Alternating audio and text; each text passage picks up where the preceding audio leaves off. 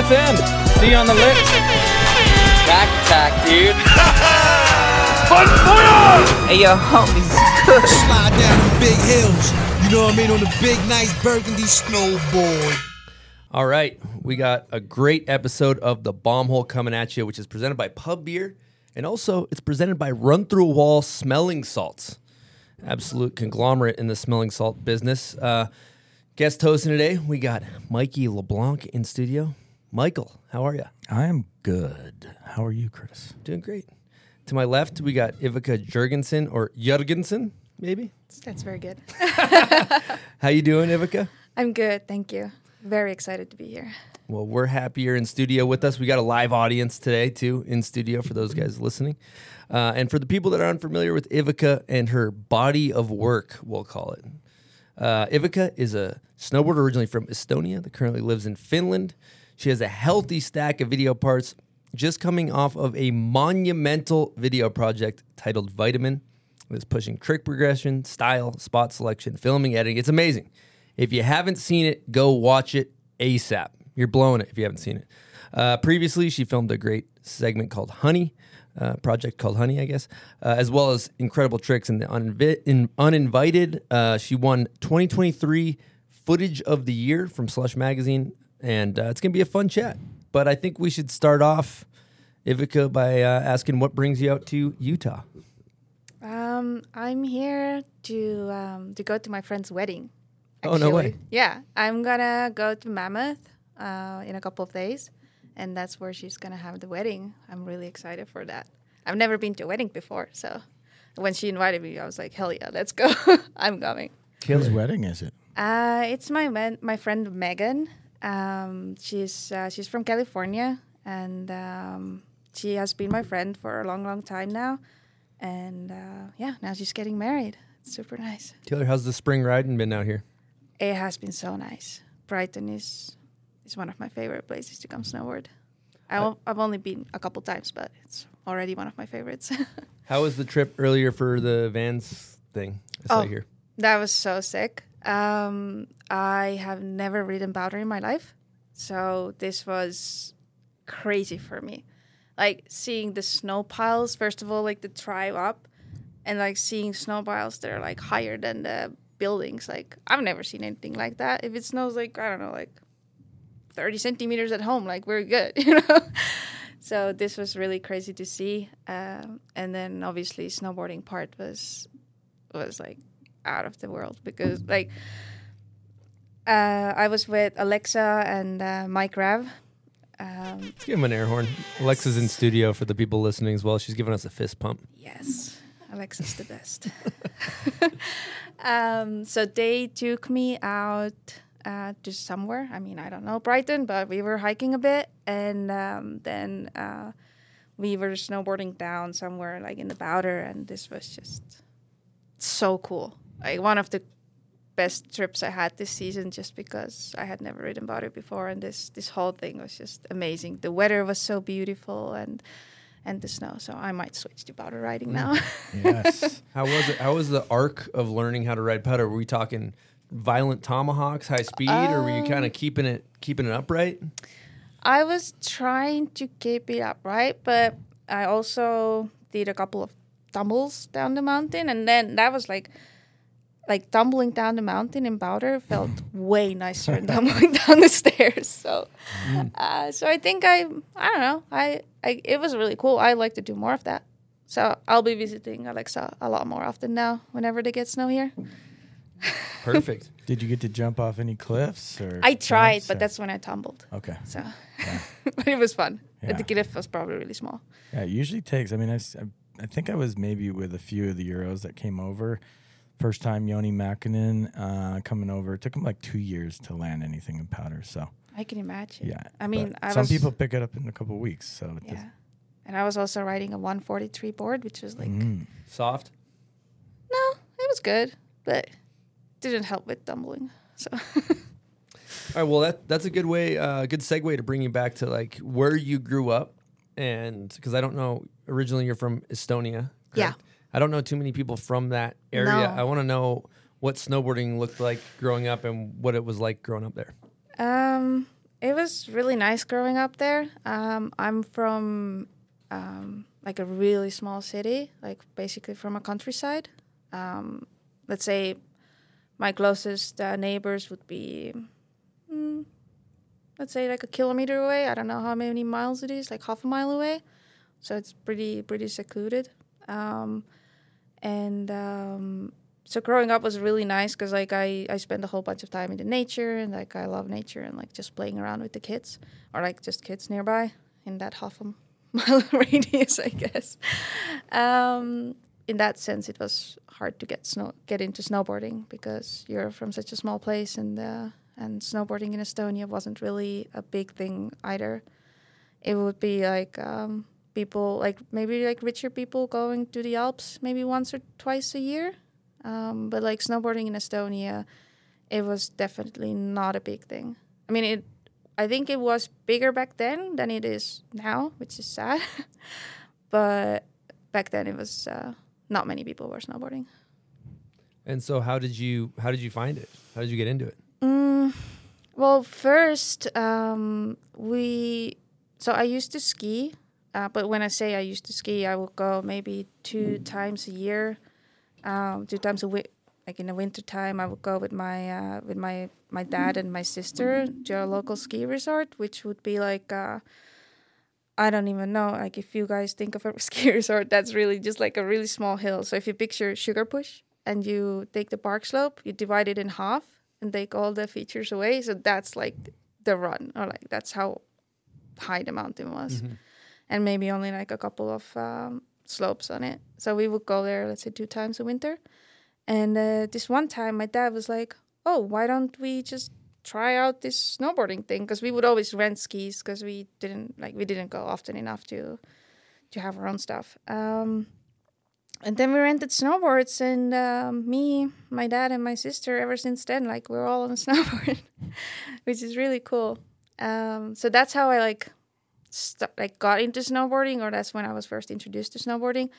Um, but it was only like again like two times a year, so you don't really learn anything. Or, but I did, I did get my own snowboard for Christmas, so I, I at least I had my snowboard. And that that same year, um, I I changed school back home because the school I went to, I um, I kind of got bullied in that school, so I didn't really I don't know. I was having such a bad time there, and um, uh, and uh, there was another school close by, so I switched schools, and that was when I started also snowboarding with my dad on that on that mountain. And then I didn't have any new friends in that school, and I was like, well, how do I make friends? Because I wasn't really, I don't know, it was maybe a little bit hard for me to make friends, and um, just because I felt like I never clicked with anybody. I don't know why. And then all the it's funny because like I never really had um, like girlfriends or like friends that were girls. um, so so when I went to that new school, uh, I was thinking, okay, how do I make friends? And then um, there was a like a group of let's say five six people who would go snowboarding. Like behind our school, we had um, like a little dirt pile like it, I, I wouldn't call it a hill. Like back there, we would call it a hill, but it would literally be like a man-made dirt pile, just enough to get speed for one rail. Mm. So these guys went snowboarding there, and I was like, okay, cool. I have a snowboard at home, and like these guys are cool, and like they look really cool, and snowboarding thing looks really cool as well.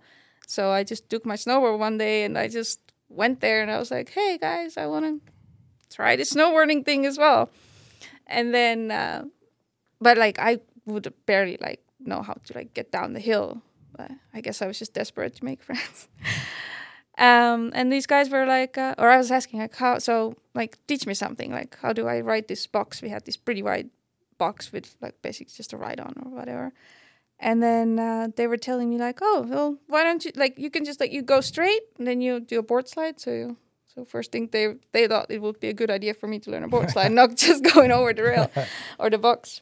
So they were like, yeah, just jump on it sideways and then just jump off easy. And I was like, oh, that sounds fine. And then I tried it. So I just jumped on, like fully committed, going sideways, just slipped out, hit my head on the box like black. um, I guess they probably had a good laugh. Like this girl just coming there with a snowboard and like just falling and bailing like that. But I don't know. I and I went back the next day and I just like kept on going back. And um, these guys were really nice as well. So we kind of became like a nice little close group of friends, and we would just go snowboarding every every uh, every day when when there would be snow. I mean, we we had snow, let's say, from December till sometimes April, mostly March. So every day after school, we would just go ride that one box. Um, and uh, when we got a little bit better, we had the box welded into a rail. So we took the the wooden parts out and just had a rail. So we would ride that rail after just after school, and um, and uh, we built a little um, like little jump as well. But since the dirt hill was too too low or too small to get speed there, so we built like this insane wooden drop in on top of it. Like honestly, like I've never dropped in in a more scary drop in than that one was. So maybe we can find a picture of it because it's it looks very bad, very Eastern European, I guess. Respect. So, That's dope. so that's how I got into it. So what I think um, what's very interesting is that for me, snowboarding has never been like taking a chairlift or a ski lift up. For me, it has always been like you hike up, you ride down, you hike up, you ride down. Because like taking those lifts only came like later for me. So like riding streets is just super normal for me. Because like, or even when I'm learning tricks, like I I'd rather just hike a feature because that's maybe what I'm used to, or like it's something I I like, I guess. God, I love hearing that. That's so special too because you uh, you know you get into snowboarding and you have these purists and they're like rails are stupid or like Yeah. you know what I mean and it's all about mountains and and it's like depending on your environment that's all you got. You got a dirt hill and you got a rail and Exactly. you can have a blast. And I mean, of course, we wanted to go to the mountains, but like, well, I'm like, I think it was at the age of 15 when I started and when I did that, and then um, like, like where are you gonna go? Like, I live nowhere near near the mountains. Like the closest ski resort in Estonia was um, like two and a half hours away. So if you don't have a car, which you don't when you're 15, like we can only drive when you're 18. So it's like your only option is to go to that turf pile. So, so yeah. Yeah. So how was that first year? Did you end up learning a bunch of tricks? I mean, that's pretty quick to just get right into to riding and Yeah. get a, get that addicted. At first, it was friends, but it seems like it quickly shifted to something you loved. Yeah, I felt like I don't know what it was about snowboarding, but I just I just felt like right at home for some reason. Like I don't know, I just liked it so much and I came really up became really up, obsessed with it, I guess. So it was more like everything was around snowboarding and those friends were the same. So I felt like we were we were all like this little community and and we really enjoyed what we were doing. So. God, that's such a cool thing to highlight too. Because thinking about snowboarding, I always look at like vehicle for self-expression because it's it's something that you can take and you can express yourself, but it's also such a great vehicle for friendship. yeah for me it was definitely like driven by friendship because like I was just desperate to find someone to be friends with i guess and it ended up being really nice like we we had a really nice thing going So where did you go from there? You're learning tricks. You know, did you start doing contests? Did you? i did Yeah. um that's funny actually um when i um so when i started learning all these tricks and stuff um those couple of times when i would go to like a real mountain well still like smaller than Sugarbush half a mount half a slope mountain uh, we had an airbag over there and then i would just go and try backflips the whole time and then I would get really good at backflips. So whenever there was a jump, I would just go backflipping. So I was like, hmm, maybe I could, you know, enter contests because, you know, I can do that one jump trick. so I started like doing those local, um, just like like Estonian championships and like, um, or like uh, Latvian championships because my parents' place it's uh, like it's let's say 20 minutes from the Latvian border. So I would often go and snowboard in Latvia instead of Estonia and uh, it's funny because like um, if you go to Latvia, obviously they speak a different language. Like you don't understand what people are saying, and like so you, like from early age on, you kind of have to figure out all these language barriers as well with other people. You know, like to be able to communicate. So, um, so yeah, I would just do those local contests everywhere in the Baltics, and uh, uh, I wanted to become a slopestyle rider, and I, since I thought that like, well uh, I went to the ski association in Estonia. Uh, the snowboard association association is uh, under ski association, federal ski association. I don't know what it is. Anyways, so I went there and I was like, okay, I want to you know get into doing all these contests and I want to you know be your um, become this uh, contest person for to represent Estonia in whatever contest there would be, you know. And then these guys would be like, "Yeah, we already have one skier. It's okay. We don't have the budget for you." And that's where my big contest rider career ended. and then uh, I would start doing um, stuff like uh, Volcom peanut butter rail jumps. I think these were a really important part about like why I kept on snowboarding, I guess, because um, like there would be so many and they would be like happening like in in like a close proximity as well, like in Latvia or Estonia, Lithuania. Like you just drive there and like I don't know, it was just always such a cool vibe and uh, and I would I used to be very competitive as well as a kid. Like now I'm hundred percent not competitive anymore. Like I I really don't enjoy competing. But back then I was uh, really into contests and uh, and the peanut butter rail jam was really like something that like first of all like you get so many cool prizes when you go there and like um, and then you get the chance to go to the European Championships and if you win that you will you know go to the one here in America and like that was really cool cool part of snowboarding I remember. It's such a bummer that it's not happening anymore. Did you did you make it all the way through in peanut butter I did. So I'm I'm the person like if I if I like get an idea or if I want to do something then I have to accomplish it. Like I can't just not fail. I'm having troubles with that right now, but back then it it was really like extreme. Uh, so um, my goal was to win the the peanut butter because that was just what I was doing at that that time. Uh, it was before filming and all. Um, so I um, I I won the Volcom European Championships, and then um, that was the first year they didn't send the winner to America. So I was super bummed because that was like my whole like I don't know. I really wanted to just come out here to be able to ride that contest, but it didn't happen that year. But at least I got the European one. So So I'm really curious thinking about, you know, for listeners that aren't familiar, you have Europe and then you have kind of like Eastern Europe's its own little zone where you have Lithuania, Latvia, right? And- Yeah, and, it's- and uh, Estonia. Uh, what what am I forgetting? It's um, so it's it's- called the Baltics. the Baltics. Uh, it's Estonia, Latvia, Lithuania, but I wouldn't call Estonia Eastern Europe. Only like I can make fun of it and call it Eastern Europe. Okay, but like I get kind of offended when other people say Eastern Europe. It's just funny. I just heard you say it earlier. Yeah, I know because I'm making fun of myself. Okay, like it's like I use it like to my. It's like sa- telling a sad story. Then it's like I'm from Eastern Europe, but when I want to, you know, see more successful, that's when it's Northern Europe or Got it. you know, Copy that. Okay. yeah. Yeah. So how was the scene there? Because I don't know of a single another snowboarder no, from that area. no, there was the scene. I think for me, uh, like I said, we had those six people or whatever that we were riding with. For me, this is the scene. This was the scene for me because we were so far away from the ski resorts or like or from anything. So, for the first couple of years, for me, it was really just that small group of group of friends. And like back then, we didn't have any um, any um, like magazines. Like we wouldn't get any European or American magazines or anything. So um, it was really just like our group of friends.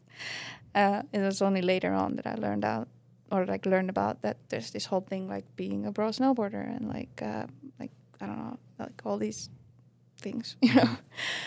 Uh, but actually, there is one guy from Estonia uh, that um, his name is Mario Visnap, and uh, if you look at that spot right there, he wrote that spot before this guy did. Before- before, MFM did, not this guy. He pioneered Sick. Marco's spot. I wonder if he showed him the spot. I don't know. Maybe they did, but he he he was killing it at the time, and like um, he was really good. But he never uh, like made it out of Estonia, I guess. So A lot of pro snowboarders they go on trips to Helsinki and then they take the boat right over to Yeah. To Estonia. Yeah. It's super easy because the boat takes you right to the heart of the city. Like you're, I don't know, have you ever been? I haven't been to Estonia. No. Okay. Um, yeah. So you take the boat like from the heart of Helsinki, and you get right into the heart of Tallinn, and uh, there's this. Uh, there must be a photo of that here too. There's this old concert hall building with all these leches and stuff. Um, Sexton got the Sexton got cover. the cover. Yeah. Yeah. exactly. So that's like, as you're approaching Tallinn, you're on the boat and you can see that building. So it's like it's like right out there. So mm-hmm. people coming from Helsinki, like that's the first place they go film. All right, we're going to take a quick break and talk to you guys about Bubs Naturals. We're always talking about it here at the Bomb Hole because we hammer all of their products. They recently came out with Bubs Brew. It's their coffee bean, the original br- blend. It's USDA organic, it's fair trade, and also it's the first ever coffee bean to be Whole 30 approved. Another thing we're going to talk about today is Bubs Fountain of Youth Collagen. I actually just discovered that they made flavored collagen, didn't know that. And uh, I've been hammering the Fountain of Youth collagen because it's tasty. It's a nice berry flavor. And we all want to relive our glory days out on the battlefield. And if you want to do that, you got to take care of your body. And collagen is huge for, you know, recovery. So you can go out there and pretend you're still 18 years old, even though you can't grab your snowboard. So we recommend Bubs Naturals. Uh, if you head on over to their website, bubsnaturals.com, use promo code BOMBHOLE to get 20% off your order. Again, bubsnaturals.com, promo code BOMBHOLE. Get there. All right, you're obviously known as a uh, street rider, but we're curious about before you got into the streets, what that slopestyle run was looking like. So it would be a straight air just to get speed for the second jump, and then it would be my classic black backflip, and then another straight air probably, or a board slide if there was a rail. Hmm. Oftentimes, you know, the mountains are so small that you can only have a jump, and then the second run would be on the rails. but yeah, I was a I was called the backflip queen in the Baltics. Hmm. So Are the backies still hitting? You still got those? no, I mean, I'm sure they're there, but at some point, hmm. I guess that was when I started filming.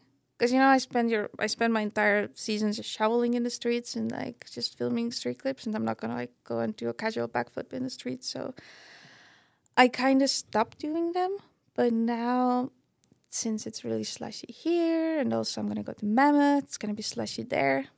I really want to try Could be one. time to break it out. Are you Yeah. talking like laid out? Or are we? No, no, no. It was like a wildcat kind. Wildcat. Yeah. Sick. There's a clip on this like uh, Banging Bees edit of her and the filmers like, "What do you think she's gonna do? Oh, there it is. She does the backflip." And, Like whoever. That's what we thought, Ivika. what a surprise! Yeah, Ivika, backflip, that's what we guessed. But you were winning. It didn't matter. I mean, did just- because that was, you know, we had no girls riding. There was maybe like two other girls that I was competing with, and they couldn't do one, so I was golden. go to. It's still a crowd pleaser. I mean, no It matter what, you could be like someone could do a 1260 and a backflip. Backflip's getting bigger cheers. Of course, you're going upside down. It's Mhm. cool. so how'd you how'd you get into the streets? How'd you start filming? Since I had that backflip, I wanted to pursue my slopestyle career, but since um, that didn't go too well because Estonia was not interested in a snowboarder, that was just a natural thing to do in Estonia because like we had no mountains, so obviously I wasn't going to be a mountain rider. and um, my friends would occasionally just go and ride a rail in uh, in the in the streets because that's just right there, and if there's snow, so why not, you know? So um, I would just join them, and that's and then I started seeing all these videos, and um, and that's when it kind of I don't know became natural to me to, to go to that direction instead. What What was your first part you filmed for? My first part, Yeah. Um, I've been such an outsider my whole life, so it was my own little edits that I would just put uh, put together, and um, I think my first like actual part or whatever that was the uninvited one. But prior to that, I had um, made my own videos, like street videos, um, like maybe two years or something. And when Jess invited me to do that uninvited thing, I was like, I cannot believe that it was just, you know, like asking me to do that. I was so hyped. How did she find you? Do you know? Uh, because of my dear friend Alexa. Nice. Yeah. Intro. Yeah. Um. So yeah, Alexa. Um. I I need. I've known Alexa for a while now. Um. We, it was really random how we actually. I don't know, like became friends or like how how we actually met. Um. uh, but I think we've known each other for like more than ten years now. Um, and then uh, she just stood up for me and told told Jess that hey, like you should put Ivika in that video. She's sick, and I'm very thankful for that. Did you start getting sponsors and things like that when you started being in the videos? My first sponsor uh, was an Estonian shop called Surf House. Uh, they would give me a couple of boards, or not not a couple of boards. I would get a board for a season or something, and um, so that was uh, that was my very first uh, sponsor. It's funny because like now you can recognize all the Estonian riders uh, because they have the Surf House logo on their board because that's the only snowboard shop in Estonia. There's nothing else. Should we give him an air horn? Yeah, for sure. There, it's it's really cool because now uh, when I'm when I'm snowboarding at uh, at Ruka, Ruka in Finland, um, then uh, it's quite close to Estonia. A lot of Estonians come there, and uh, and then like you can really just uh, like see like oh there's the sticker, there's the sticker, there's the sticker, so you can like tell which people are from Estonia. So it's really funny. Um, and then my second one was when. Um, so I was uh, I was out at Bear Mountain and I needed a snowboard because I broke my board, and uh, I bought a Dinosaurs Will Die snowboard. Respect. Yeah, it was so cool. It was an orange board with uh, with like some black. I can't remember what it was on it, but it was some black, really cool image on it. um, so uh, uh, I bought that one. I really liked the board, and then uh, this board actually got stolen, and then I was so bummed about that because it was just a really nice board. I really liked it, and then I went on to buy my next dinosaurs board, and then um, I received a message from uh, Sean Genovese. Like, hey, like I've been like seeing you like snowboarding on the dinos boards. Like, we could send you a board if you want. And like that was uh, for me like, like oh my god moment. like really, because it was just, I don't know. Like I, I was such a fan of the band, and uh, I really loved the snowboards. And then him like reaching out to me, I was really like, oh wow, like this is not happening.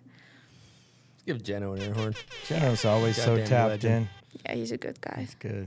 Yeah. So what, what were you doing out in Bear? So growing up in Estonia, not having mountains, but still watching snowboarding videos and seeing like um, the Sunday in the Park videos, and then I was like, I knew it then. Like this is the place I need to go. Like I need to, I need to see this like in person. Like I need to ride there.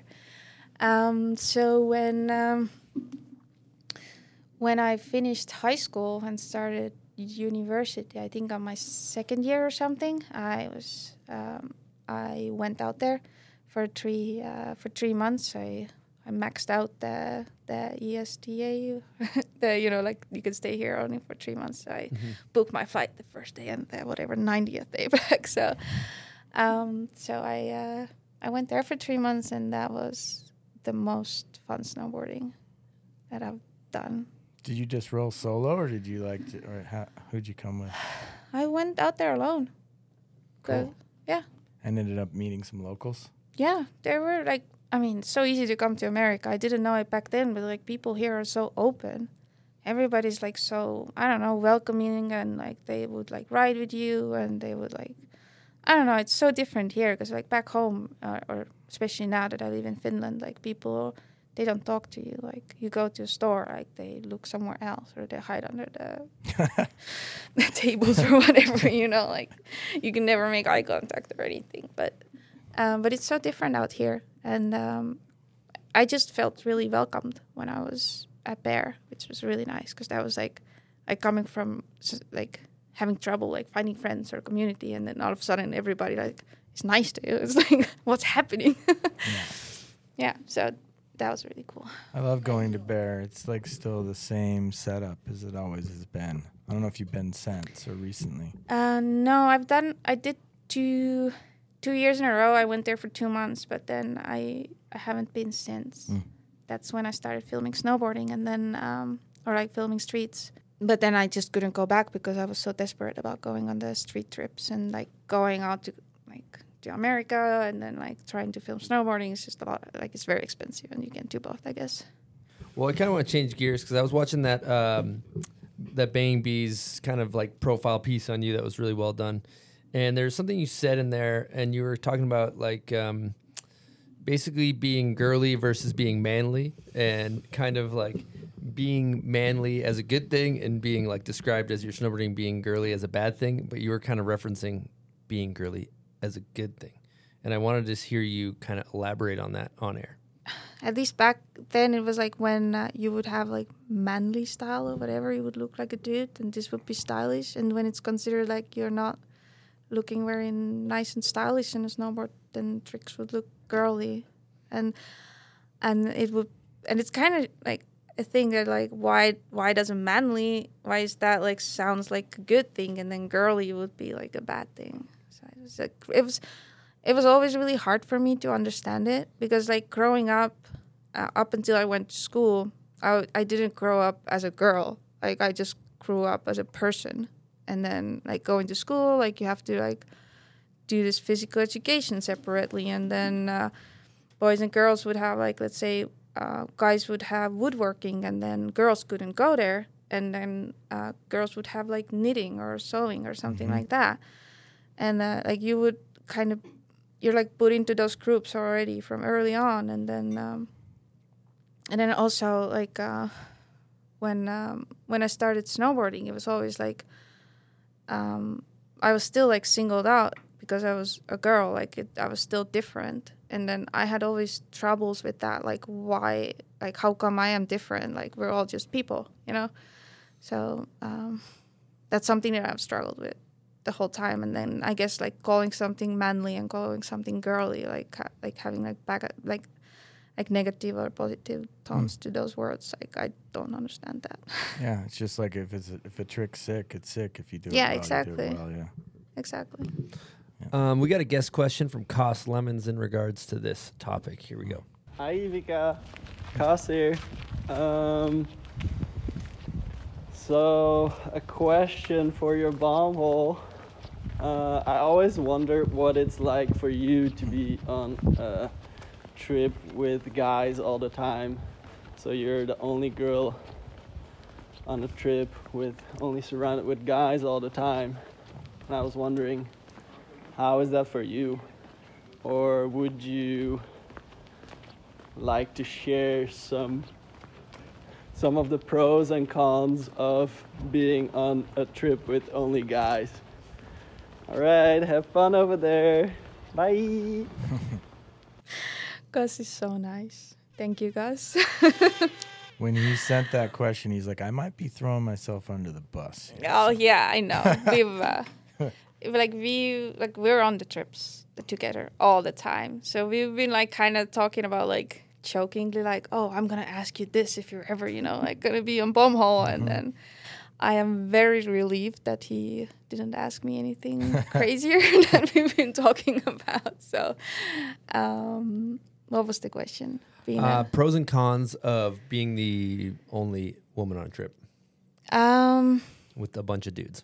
Yeah, I think for me, since I've never really been on on a trip with girls, like the uninvited was the only only time that I was on a trip with girls. Like I've been mostly my whole life surrounded by guys in snowboarding. So for me, this is like I I don't mind. Like I think it's nice. Like I I find it especially the group that we have like the those dudes are riding so well and like this really inspires me. So I'm uh, I find it really nice to be on trips with people that are like really good because that kind of makes me want to do better as well. So um, um, I don't know. I enjoy it. We have such a nice group of friends. So um, for me, it really doesn't matter if they're uh, guys or, or girls or whatever.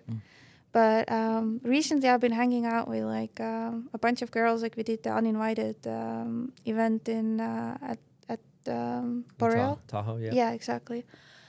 And I stayed in a house with a whole bunch of girls. Like Alexa was there, Maria Thompson, and Grace Warner, and like we had a really nice crew there. And uh, and then um, I was like, wow, this is actually really nice. I've never experienced it before, but like recently I've been enjoying like hanging out with uh, with with group of girls as well. Because I like ever like growing up, like I said, like I've never really had many girlfriends. So this is kind of special for me now to like actually having girlfriends as well.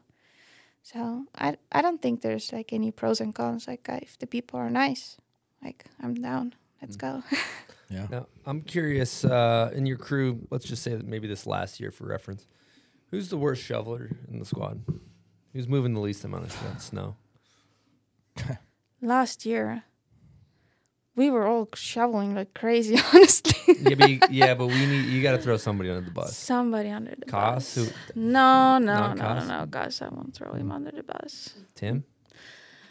There's also Dominik Wagner, but Dom. he's such a good shoveler too. Tim is also a really good shoveler, but damn. And I'm a really good shoveler. I was I've been told that. Been Yeah, I'm I'm just shoveling like crazy. But damn, I need to flip a coin for that, really. Yeah, I mean, you could have just a crew of workhorses. It's rare, but it happens. We are honestly like I think we're crazy. Like we're just shoveling like crazy and we are putting so much effort into doing spots and like and sometimes the spots that we do are like especially ones that Kas would select that and then we would just be day of shoveling and the next day of riding with just such a small group, you know. So That's a cool concept to to break down for the listeners that aren't familiar with street snowboarding, right? Let's say it's you, for example, you Kas Dom on a trip. You guys each have your day, basically, right? So it's like it's not like everybody just kind of attacks whatever's in front of them. You guys kind of are like, today's gonna be Dom's day. Today's Yeah, yeah, we're day. really organized. Like we all have our days, and um, we all get to choose our spots, and then whatever we choose, the others have to shovel. I mean, that's how we do it. There's still one spot. Like I, I have this one really cool spot back in Finland that I want to do, and like this whole season, I was like teasing the guys, like, "Oh, we're gonna go there. It's gonna be a big shovel day." But we didn't make it last year, so next year we're gonna be going there. It's gonna be a whole full day of shoveling. love that. I, Love I that heard. I heard a little uh, rumor of maybe a fake bush that uh, Kas maybe put in his spot and something like that. Fake. Bush we do that really often.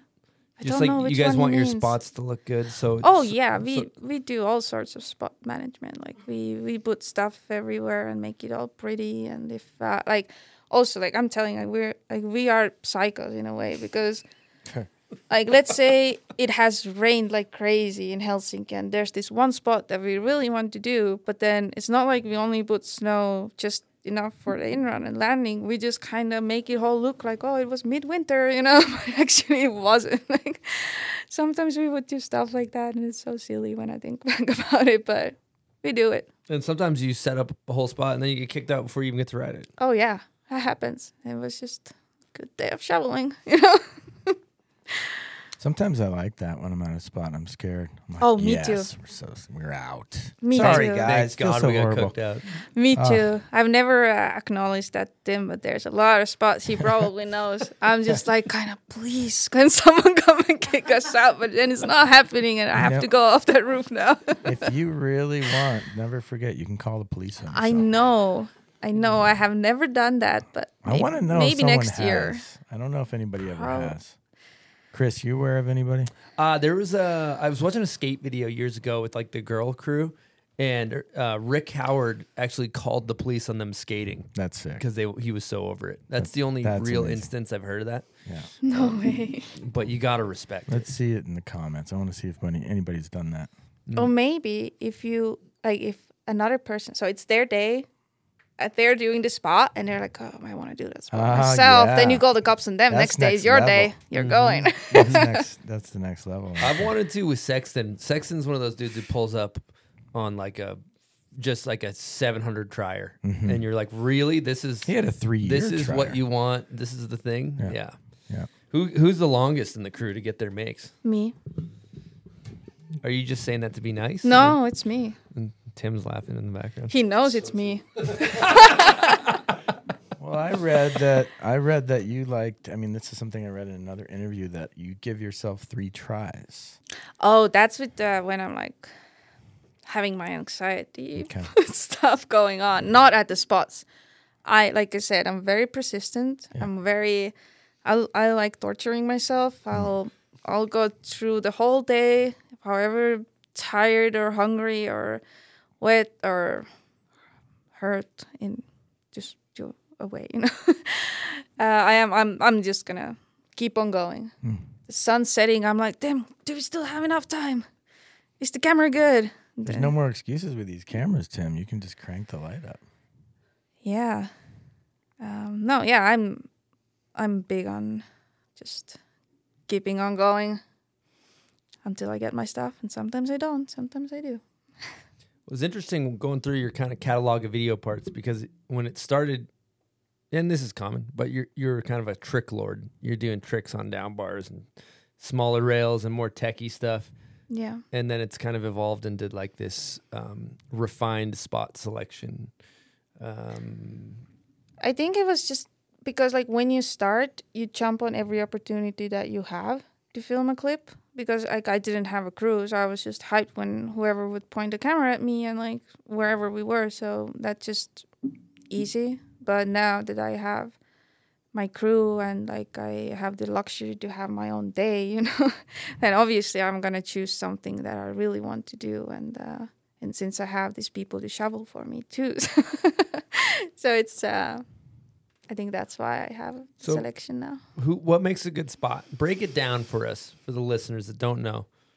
For me, Tim's gonna hate me, but I love a good nice bank that you can jump into. It's like everywhere we're driving, I'm like, oh, there's a bank, there's a bank. Like I want to do this bank. That's a bank. Uh, but you can only have that many banks in your video part, so so I have to do other stuff too. But yeah, for me, it's definitely if there's some elevation, you can jump into a bank somehow. That would be my favorite. Mm. Gotta one, ev- got- have to find one every year.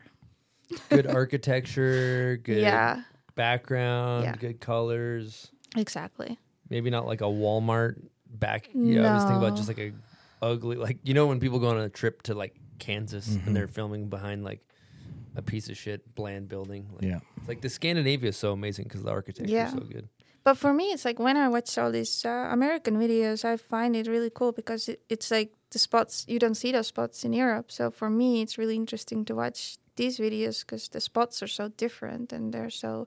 Like you guys have so many like really cool weird rails here and all that kind of stuff that you don't really come across in uh, in Scandinavia because I feel like there everything is so like straightforward or like I don't know, just like very well maintained and like just clean somehow. But here you can find stuff that's like cool alleyways and like stuff like that, and I really like that.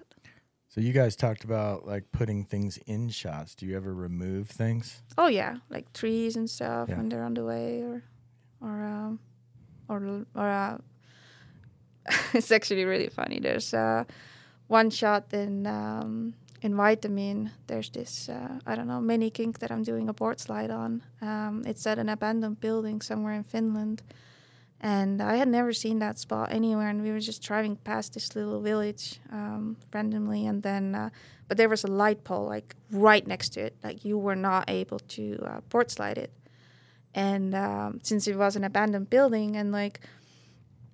Um, so we were like, okay, if in the evening we go back and the lights are not on, we're gonna cut this pole with this huge light pole. So uh, the lights were not on. We cut the light pole, buried it nicely. Next day we went to film the clip. So Is that the one you ride away with a big smile on your face? probably Like it's like uh, a down flat, down flat, down, down, like a million kinks. yeah, not the curved one. No, it's a straight kink. Yeah, straight. Yeah, and it's like a long ride away shot, and you have a big smile. Yeah, and then? Kas comes and hugs me. I think in the end or something. Yeah, that's the one. I, I, that's actually it was a due day sh- mission for me because the, so the first day we got there, and um, and I like the first try I jump on, I catch my edge and like I kind of like front roll onto it or something, not on the on the rail but into the stairs, and that kind of like started messing with my head, I guess, and uh, and then that day just didn't go good at all. And then uh, we called it uh, obviously with the sunset we called it not before. And then and then there was no uh, light left. no, no no yeah exactly. And i was really it was springtime. I was waiting for the sunset but okay i had to wait for it. Long ass wait. long day. Yeah.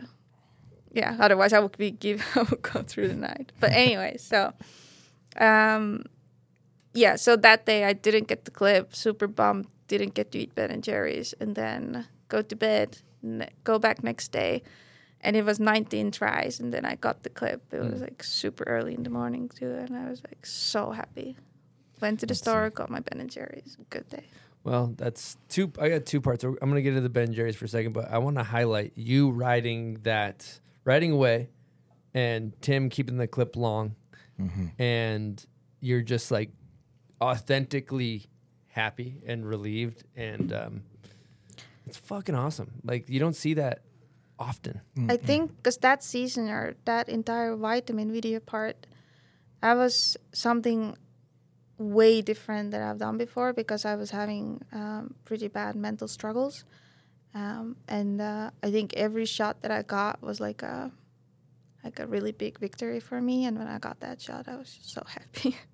So I think in this video, I have a lot more like uh, like real emotions and real feelings in it, and Tim just captured it all really nicely too. All right. Well, let's get into that. Yeah. I want to hear about uh, working through that stuff. Well, I've been struggling with um, with injuries for like three years in a row.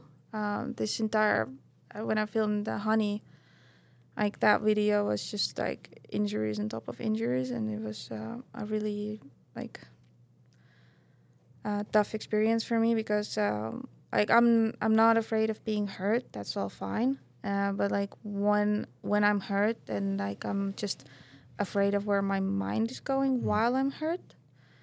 Um, and then uh, I think this, in, like I don't know, like a lot of um, stuff has piled up from the past, and then uh, and then this year I was like, okay, I had a healthy body, um, so I didn't want to, I guess, ruin it and go back into that dark place again. So it was really hard to like start filming, especially like early in the season, because like you you don't have any clips, like you don't have anything, and you don't want to get hurt because you don't want to miss out on a season. Um, so I was really, uh, really struggling with that, and then there was just something wrong with me that I didn't fully understand what was going on with me because like I have always been kind of fearless, and I have never really um, considered like what could happen or what can happen. Um, but this this season, like I, I like having gone through all these injuries and everything, I just kind of I was having like like moments where like my mind would be like, all right, cool, I'm gonna go, I I'm gonna go and like hit that spot, but then my body would just be frozen and like my I just couldn't understand why and I couldn't control my body at all. Like I would just freeze. Mm-hmm. Like I would call drop to them and then like I just wouldn't go. And then I would just yeah. Just overrun with fear at the spot. And then, so what was what what kind of things did you do that eventually helped you break through that? Was it just dropping, or was, was there outside help outside of snowboarding, or Um, for me, that year, um, or maybe it, it's worth mentioning that uh, I, I I've been struggling with uh, mental health health issues since um, since pretty young on, um, uh, and I think a lot of it comes um, comes from um, me wanting to um, like be like excel at everything. And uh, I come from a family that um, uh, like education and like uh, like all like that kind of success is really um, really valued and is kind of expected of you. Um, and uh, also um, like I wanted to be two persons at the same time kind of I wanted to be this person who's like really good at snowboarding and like really like filming videos or whatnot. And then I also wanted to be the person who like gets the doctor's degree and becomes uh, whatever nice job where you can have your office on the twentieth floor and have this nice spinny chair and like turn around when people come in. so I wanted all of that at the same time, but then it doesn't work really when you and also while you're a perfectionist and you want to do both things uh, really well and like at school i would go to a private school just because my sister went there and it's kind of was expected of me and it was a really hard school. So anyways, I went to this private high school and uh, and then uh, I really had to study so much there and I didn't have any free time. So um, that really made me unhappy because I really wanted to go snowboarding all the time and I was kind of like uh, thinking that okay once uh, once my high school is done like I can focus on snowboarding but then like having so much pressure from like uh, from the parents and from uh, from friends like everybody wanted to like go to university like straight on like get get like become lawyers or like something crazy you know um, and then I re- like I didn't really care for it all I wanted to do was snowboarding but since I had so much pressure from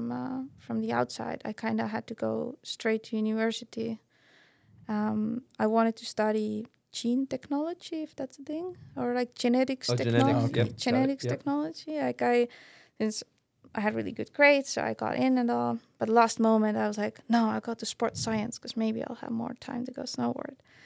Um, and um, and then this whole time, like I was again like trying to do two things at the same time. It ended up like taking me six years to like finally uh, get the university degree degree done and like uh, do both. So I think uh, coming back to this now, I think all of my um my uh, uh, just fears of like getting hurt and everything is like I don't want to lose snowboarding because like my whole life I've been kind of fighting to like go snowboarding and there has always been something you know in the way. And um, so like as I like starting to film this uh, video project I was like okay finally I'm well like I can snowboard but like what happens if like I go back to that when I have to like fight for it again like or, or I'm not like able to do what I want Yeah, I can tell you love it. I mean, Kas shared that too. He was like, we were joking on the phone earlier about how I love to take the summer off. He was like, yeah, you know, I like it, but he was like, she just wants to snowboard. oh yeah 365, two. I do because like I didn't have the chance to do it for so long or like I don't know I'm gonna start crying but it's fine It's good. Emotions. good. it's uh yeah um because for me it was like when I did university I would like go I would go to Les Deux Alpes in the summers um just to be able to snowboard in the summers because then like I could do you know two things again would fit all these things in one year you know? Um so basically my whole life I've been just like finding ways to go snowboard and and um I understand that these guys, like Kas, for example, like he um, he would snowboard, you know, like indoors, and they're open 365 days a year, and you go whenever you want. But for me, it was really like, uh, if I have an opportunity, like I want to go, you know. Can I chime in on something? I think first of all, I think it's so fucking gangster how much you love snowboarding. That's like, crazy, I It's know. so fucking sick. But also, like, I think that you know, I'm gonna go Dr. Phil, kicking Let's my do feet it, up. let's But uh, you know, if if it's if you if you love it so much that you're scared of like losing it, it makes sense why you're scared to get hurt because it it kind of brings you a sense of joy so much so that if you're hurt, your happiness and your sense of Yeah, like, accomplishment all goes away. Yeah. And so you need it to feel full in some ways, is what I'm kind of hearing. Yeah, so- exactly. Because for me, it was also like when it was summertime, like I was miserable. Like I just wanted to go snowboard, and then there was this long summer, and like there would be winters when I don't know, we will get snow in January, and the snow will go away in February. Like, and you're again, you're miserable. You want snow more, but you cannot. So I think for me, it has always been like a struggle to like go snowboarding. I was like always like I had to work so hard for it, and like when you don't have like well, as, as a kid you don't have driver's license or anything you're like stuck there with the conditions you have so that can suck sometimes Yes, I see. Yeah, for the listeners, uh, Dara just raised her hand earlier, like his uh, classroom. I love it. Yeah. Let's do it. You're put, you want to ask into the mic Yeah. because we need want to hear it. Well, I feel like you guys. Hello. hi you guys are probably about to get to this, but maybe not. But I was just curious when you were talking about being afraid, standing on the drop in, and being frozen, calling your drop, and then not being able to drop. Like, what did you do to work through that? Do you, can you recall, like, what helped you in those moments? That's it. Great question. Great question, Dara. Thank you, Dara. That's a that's a difficult question. Um, I think I remember specifically that one uh, one shot from Vitamin where I I think it might be the opener shot where I jump onto this box and then there's a rail down. I think it's it's the opener probably. Anyways, uh, it was um, this was a spot like I was like while we were building it, I was just there together with Tim, and like while we were building it, I like I kind of like knew I wasn't like there is no way I can ride this spot. Like I was just so so scared, and uh, so this whole time, so we were building it, and then um, the next day I was gonna ride because it was it was quite a build, um, and this whole night I cannot sleep, and. Uh, the next day we, sh- we go back there and I like, oh my god, like now I actually have to ride this spot. I'm standing on this drop in and like I'm just like, okay, you've got this and like I was just like drop in and then just like break right before the takeoff and like I probably did that a million times. It was probably sucks for Tim super much, you know, just waiting there, me calling drop and he pushing the record button and then I'm not going.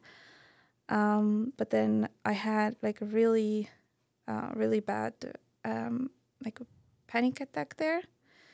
Um, like I just like uh, I couldn't breathe, and it was really.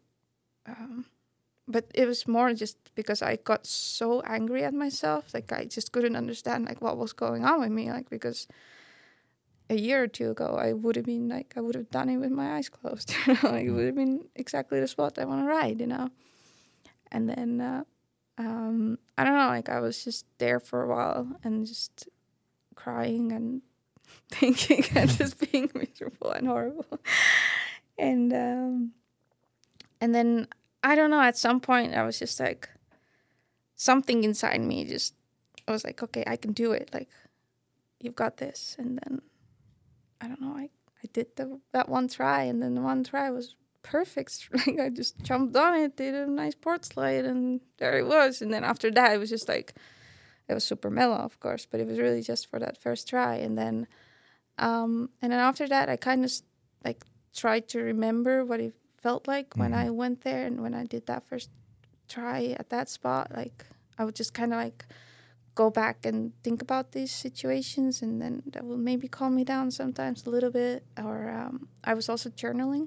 Um, So I would like uh, after every spot, I would like in the evening I would just like write how it went and like what were the emotions that I had and then in the end like you kind of start recognizing a pattern there like you're like okay you start getting these thoughts and you you start you know acting like this or that and then um, mm, and then that kind of helped me to realize as well that it's uh, that I can like trust myself because I probably like had a lot of trust issues and I kind of felt like as soon as I, I touched the snowboard, I would just probably get hurt and I'd just be miserable again with my thoughts, and I didn't want that.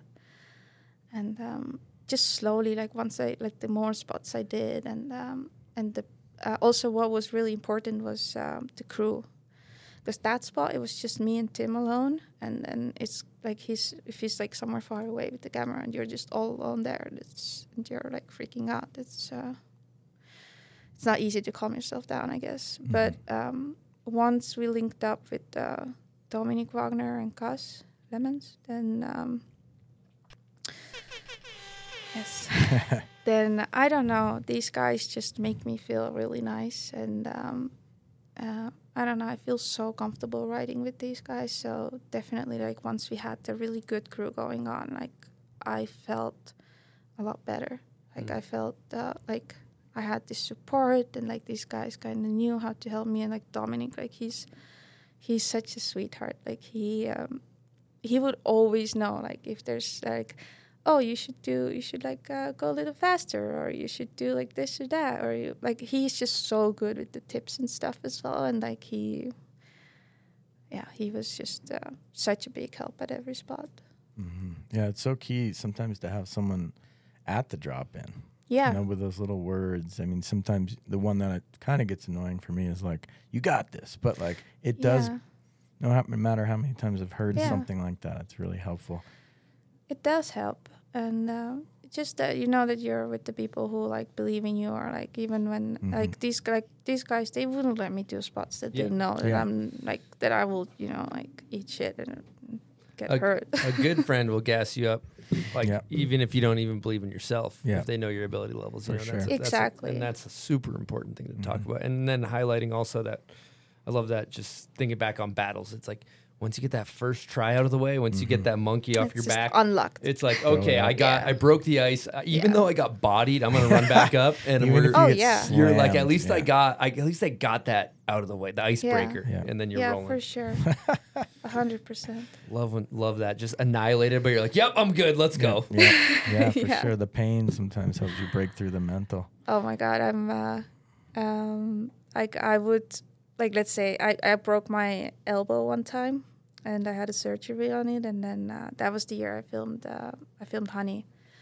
It was a two year project for me. So I filmed one year, it was super perfect, I was fearless, everything was so great. And then the next season I started it with um, with doing a front board on a kink rail in Finland and it was on uh, the first of January and then I got my I got my heel edge and I fell on the stairs. I broke my elbow, um, and then um, I think and but then I was like, okay, like I need to get well because I need to finish this video. I want to put it out next year, and then um, and then in uh, in March I think we went to Japan, and then uh, that's where I.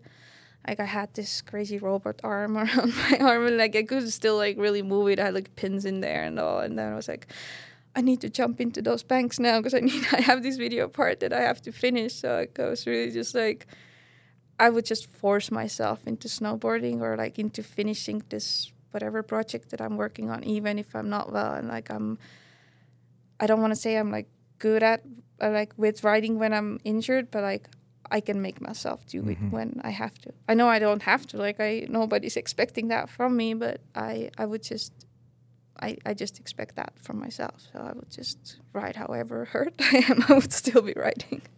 And that front side ollie from Japan was your ender in Honey, right? Yeah, Yeah. that was with the broken arm. So that's a cool story Mhm. of just like breaking through the pain and That was actually that was our last day in Japan, and our plane was leaving the next day, and I got that shot with like the the sun was still the sun was setting, and then that was gonna be my last try because there was no light left anymore, and then I've I wheeled it out, so I got it.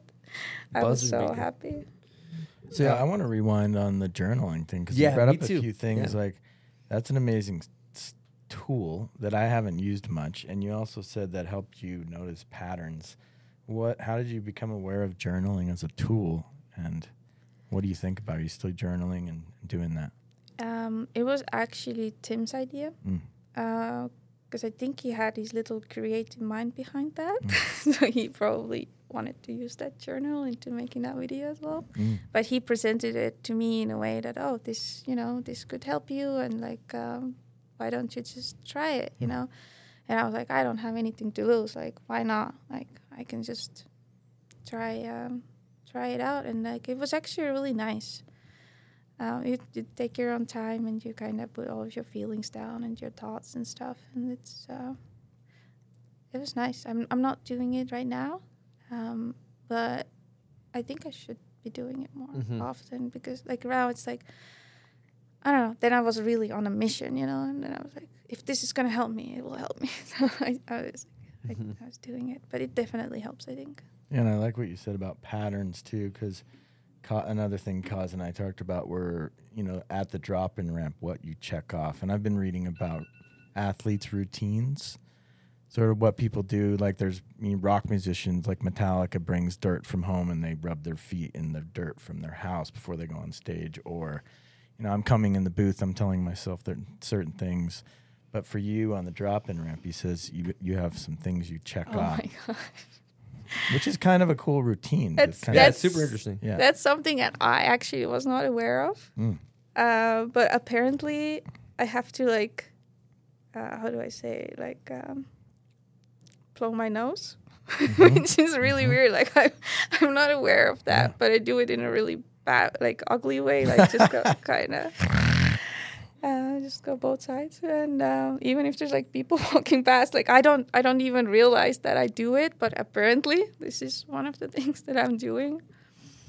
Um, and then I definitely double check my bindings a couple times, and uh, maybe do my my um, my gloves. Just kind of check them one more time before I go. And uh, but yeah, it's the he probably meant the the nose thing. Yeah. Well, he he he said a bunch of things, but it I, is I, interesting. I probably take the longest on the drop-ins out of these guys. Mm-hmm. They are pretty quick with their uh, with their drop-ins, but I have this whole thing with the bindings and I guess the nose mm-hmm.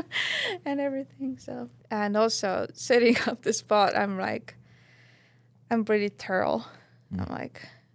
Oh, maybe I need to put some snow here. And the guys are like, Well, I don't think you're ever gonna get there. And I'm like, Well, I can prove you wrong, you know? yeah. 0.5 percent chance. yeah, exactly. So um, sometimes I would just maybe put snow at spots where other people wouldn't put it, but I've seen them do that too. It's not only me.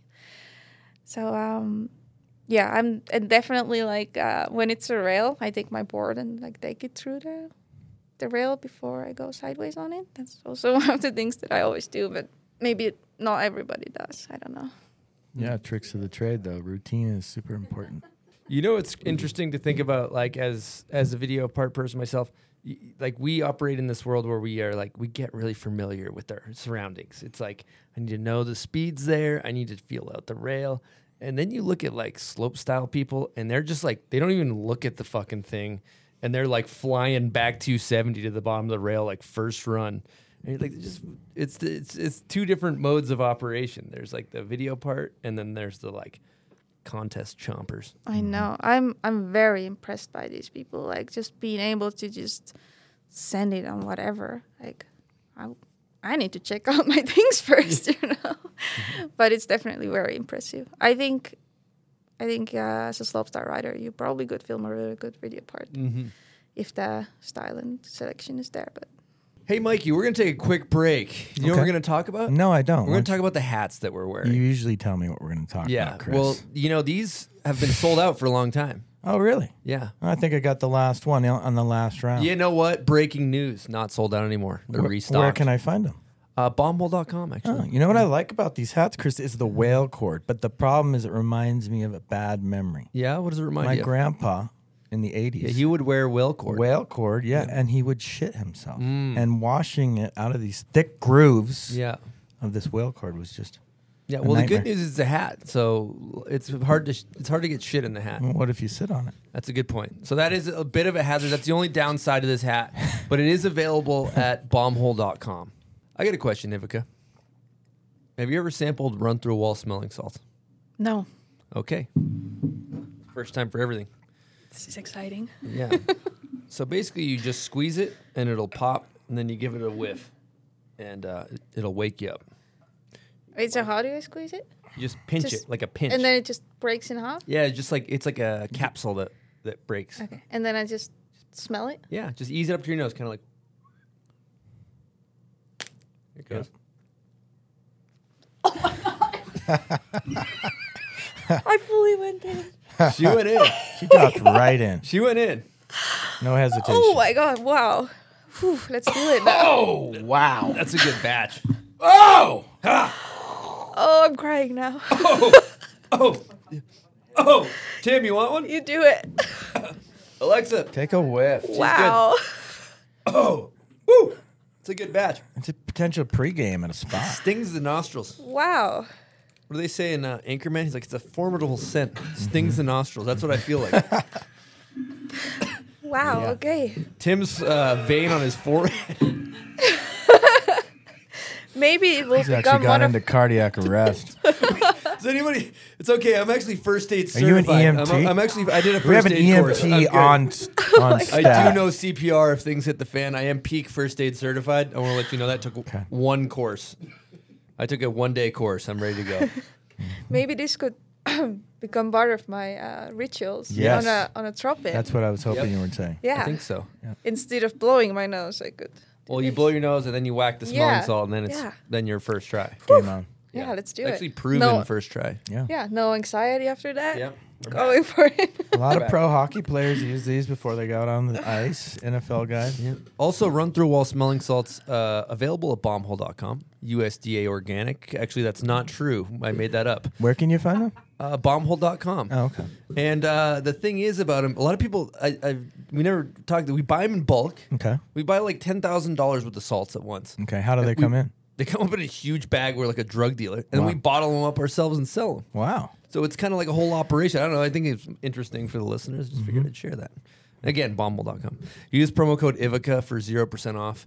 And let's let's keep it moving here. Um, I'm really curious about this. Actually, like we've talked about a lot of things, but I'm very curious about at the beginning of your vitamin part, there is a robot on the ground that is like and you have to move it. It's like Yeah. a it's like a what the fuck is that thing? So in Estonia, you would think of Estonia as like some uh, Eastern European country, but we're not. We're we're very tech savvy people.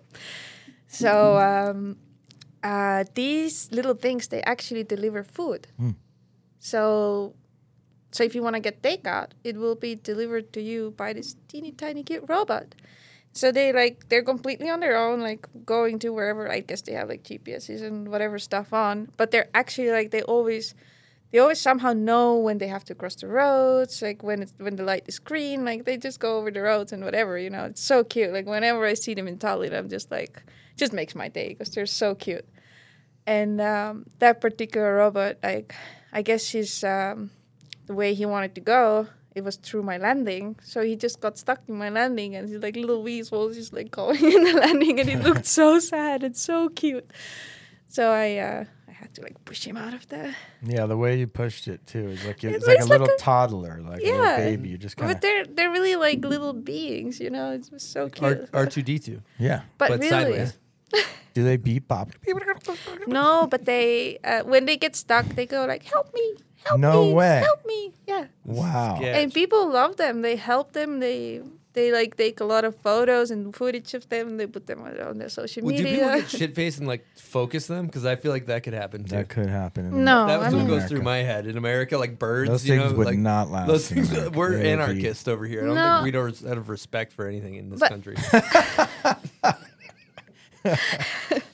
They're like, we're gonna do birds, and they're like, It's- we're gonna focus It's the birds. sad but true. but Anything- it's also kind of hilarious. Oh, yeah. But I think there they wouldn't do. I mean, just like if you would see one in person, like you are so compassionate for that tiny robot. You know, you're like you want to like cuddle it or whatever. You Mm. Yeah. want to help it, or it's just so cute. Yeah, when it was stuck, it was it was cute. It was I will cute. say You that. actually had to move it twice. You yeah, helped it yeah, because he twice. wanted to go back onto his road, so I had to like push him out. So cute. yeah. You know what I, my theory was on that thing? I thought it was like a Google Maps thing where you know the Google Maps cars drive around Yeah. and they like To map the say city. like map yeah. the city. That was what I thought that was. No, actually, uh, so it's an Estonian company that makes those, and I know that there's a couple of cities in the U.S. as well where they use I've those seen very them. same uh, little robots. I've seen him cruising around. Yeah, we invent all sorts of we. I mean, I don't invent anything, but like the people, whoever those smart people in Estonia, uh, there's a lot of startups and uh, they invent all sorts of cool stuff. And uh, for example, Skype, it was originally invented in Estonia as well. Cool. But then they sold it. How many people live in Estonia? Uh, we have about one million people. Wow. So, So- very small. Damn. Yeah, I'm very Crazy. special. Yeah. So I'm curious. It's almost too far along in the interview that I'm embarrassed to ask this question. But the, what language do you speak in Estonia? Estonian. Well, you guys have your own language. Yeah, Okay. we have our own language. Um, like I said, we have one million people there, and out of those one million, there's maybe three hundred thousand Russians. So it's uh, only a very limited amount of people that you can actually talk to. Um, but Finnish, it's uh, very similar to Estonian. So when I go to Finland, I I basically understand them quite well, what they're saying. So um, so that's like that's the idea. Maybe you get the idea like what the language is like. Um, but yeah, so that's like what I was saying from early on. Like I had to kind of learn other languages as well because, like, yeah, like you can't travel anywhere, you can't do anything with your with your teeny tiny language. I guess. Yeah, the other shot in your part, going back to visuals, was the cat. There's a huge mural of a cat. You get super happy. Yeah. You're pointing at it. And I also see a cat on your journal. Oh. What's up with cats? I'm obsessed with cats. Mm-hmm. I am such a cat person. I have a I have a cat at home as well. Well, it's at my parents' house. I don't have a. What's the cat's name? It's Kitty. Oh. So you have to say it with like a really Yeah. high pitched voice, then the cat would understand. If you would mm. just call Kitty, it wouldn't come. Or I mm. always call him Kijo, which means um, a cat in Estonian, but the name's Kitty. So the cat's name's Cat and or Kitty. Okay. Yeah, cat or the kitty. Yeah, very original. So what do you like about cats? Yeah, sell us on cats. I love Because I got I got a dog. I love cats. Sell me on cats though. Well, what I really like is that they're so small. Although Alexa here is proving me wrong that dogs can also be small. But I like it when the cats just like are so small they can come onto your lap and they and they are really lazy. They could like just sleep the entire day just inside and they're so chill. And I, I don't know. I kind of like it when they're also a little bit like when when they've had enough of you, they just walk away. Mm-hmm. And I maybe relate to it a little bit as well. so not not talking to Tim that when I've had enough, I'll walk away. but I don't know. Cats are just really cute. They're nice. All right, we're gonna get into kind of a touchy subject here. This is a bit of a, a polarizing subject. Okay. Um, and so it's interesting going through your video part timeline. I was watching your early stuff, and then in Honey, you kind of you're wearing a helmet on all your early footage. Yeah. You already know where we're going, and then and you kind of there's like a slow evolution of no helmet. Um, I'd love to hear why. So, um, when I told you that I did my very first board slide and uh, and then I hit my head. Um, after that, I went to a store, got a nice pink helmet, and then I, I, because I thought I don't want to hit my head again, so maybe it's necessary. So I've been uh, kind of wearing helmet, or at least I wore helmet ever since then. And then when I filmed, when I filmed Honey, it was. Uh, it was like I it sounds really bad, but it just I liked how it looks when there's no helmet, when people are riding without a helmet, and I and I guess um, I just kind of took it off at spots where I felt comfortable enough to take it off, and that that kind of um, evolved into me not wearing a helmet at all. Um, but it's not really anything that like I'm against helmets or anything like. I I think you can wear a helmet if you want to wear a helmet, and it's a good thing if you wear a helmet. I think, uh, but just for me, it was like I looked at the shot and I would like get bummed that maybe I was wearing one. It doesn't sound good, but that's just the truth of it. What I felt at least. And like like we also said, like if you look good, you feel good, and if you have that on, and if you don't feel comfortable in it, then it would win the shot for me, maybe. But maybe in the future I'll put it on. You know, you never know. No, I think that's. I really appreciate the honesty, and I think that's really common. You know, it's like, if, what are your values? You value how the spot looks. You value how you look. You value style, both like physical style and the clothing you're wearing, and how it all comes together, and and what we're used to seeing, and and sometimes not wearing a helmet looks better. I wear one, and I I struggle with it myself. So it's like as much as it's uh it's it's a kind of an interesting topic. It, I totally understand. Yeah, know. it's a tough one, but I feel like if you want to wear a helmet, then like you should wear a Yeah. helmet. And if like kids are starting snowboarding, I think of course they should put a helmet on. Like I'll I'll have my brother wear a helmet. Like it's it's it's normal. I think. Yeah, I found that the fine. added weight just I fall on my head when I'm wearing a helmet. Just Yeah. that extra weight, I just immediately It's like a, you're top heavy. yeah top heavy right It's to like the dome. yeah. If I'm wearing a helmet, I'm more likely to smash my head. Yeah. Yeah. Yeah. Because like now watching that honey video part as well, like I'm not very happy with like how my clothing and my and also the helmet maybe adds to that clothing, how that looks. So I'm uh, I wish I put on better clothes and maybe skip the helmet couple spots. I don't know. Well, that, I think that all comes with like finding what you're into. You refine your trick selection, you refine your spot selection. All of a sudden, like when you first get into the trick, you're just like, I just want to do a trick. And Yeah. like, oh, that one was hard. I didn't even know I could do that. And then, Yeah. then you're like, wait, I actually really like these tricks. I think these ones look good. Oh, I like these spots. And so as you mature in your, depending on what direction you take it, you know. Yeah, I learned that I I do not like to wear neck warmers anymore. It's it's they don't look good. Mm-hmm. yeah. So You know what I really liked from the honey part? Um, you know, obviously the ender was cool, but I love the board side to nose press. yeah, This is one. that used to be my trick that I would always do. The moneymaker. I um I guess I haven't filmed one for a while. Um, I should do one. Bring it out of retirement. Yeah. Let's go. All right, let's talk vitamin part. Um, you know, I, I hyped it up at the beginning, but if you guys haven't seen it, I remember like I watched it for the first time at my friend's house. I think Taxwood was like, "Yo, have you seen Vitamin?" And we were like screaming our first time watching it. We are just like, "Whoa, whoa!" Like it was awesome. Um, and some notables, you know, uh, I was curious about. Um, I think maybe starting right off with just the ender because. Uh, that one was climactic, and I, I've been told there's a cool story behind it. That spot was um, yeah. We found that spot in northern uh, northern Sweden, and um, when we were setting it up, I didn't check if their roof was actually slidey or not.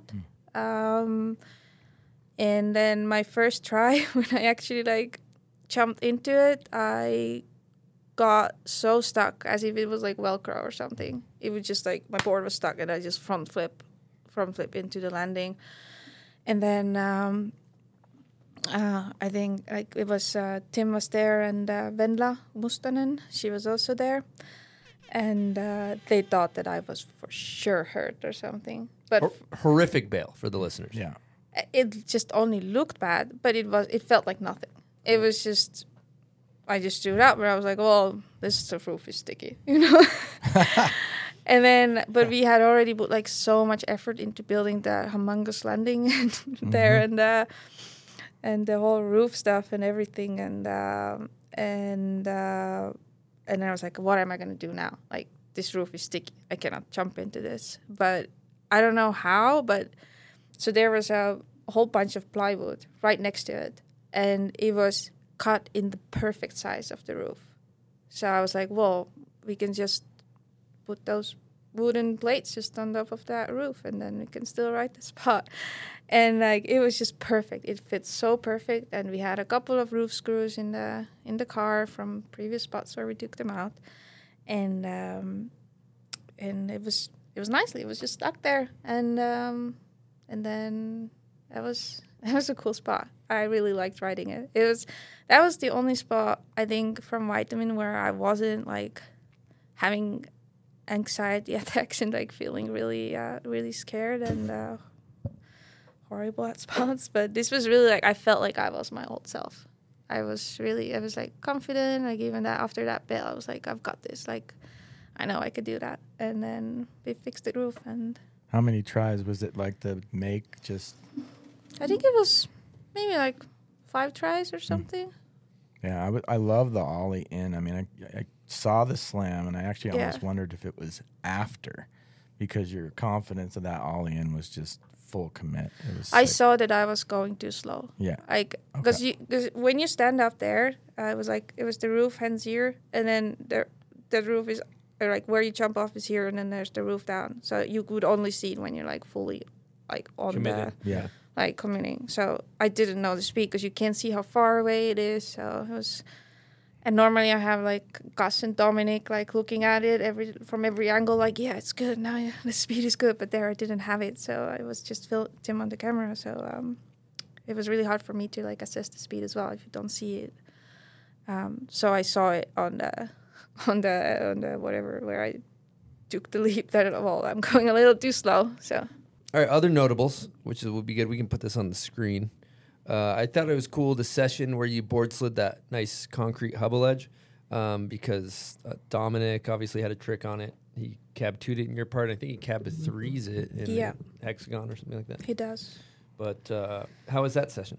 Um, that was actually really cool. Uh, so it's at a, it's in uh, it's in Helsinki. That spot. It's uh, at a place where they, it's an entrance for a place where they help um, kids who um, who have problems and who are maybe like homeless or or or um, have whatever problems. And then um, while we were setting it up, this guy comes outside and he's like telling us that it's not a good place to do it because we might, you know, scare off the people who need help. And then, because if there's something going on, like right at the entrance, it's it's maybe a little bit intimidating for them to actually, you know, like if they've already taken the step to go there and then they see that there's something happening at the door, then they might, you know, turn around. So, uh, um, so we talked to him and like uh, um, he understood what we were doing and we were just like nice people and, and he was a nice person. So he was like, okay, that's fine. Like if you see anybody coming, just like uh, maybe stop it for a second or like kind of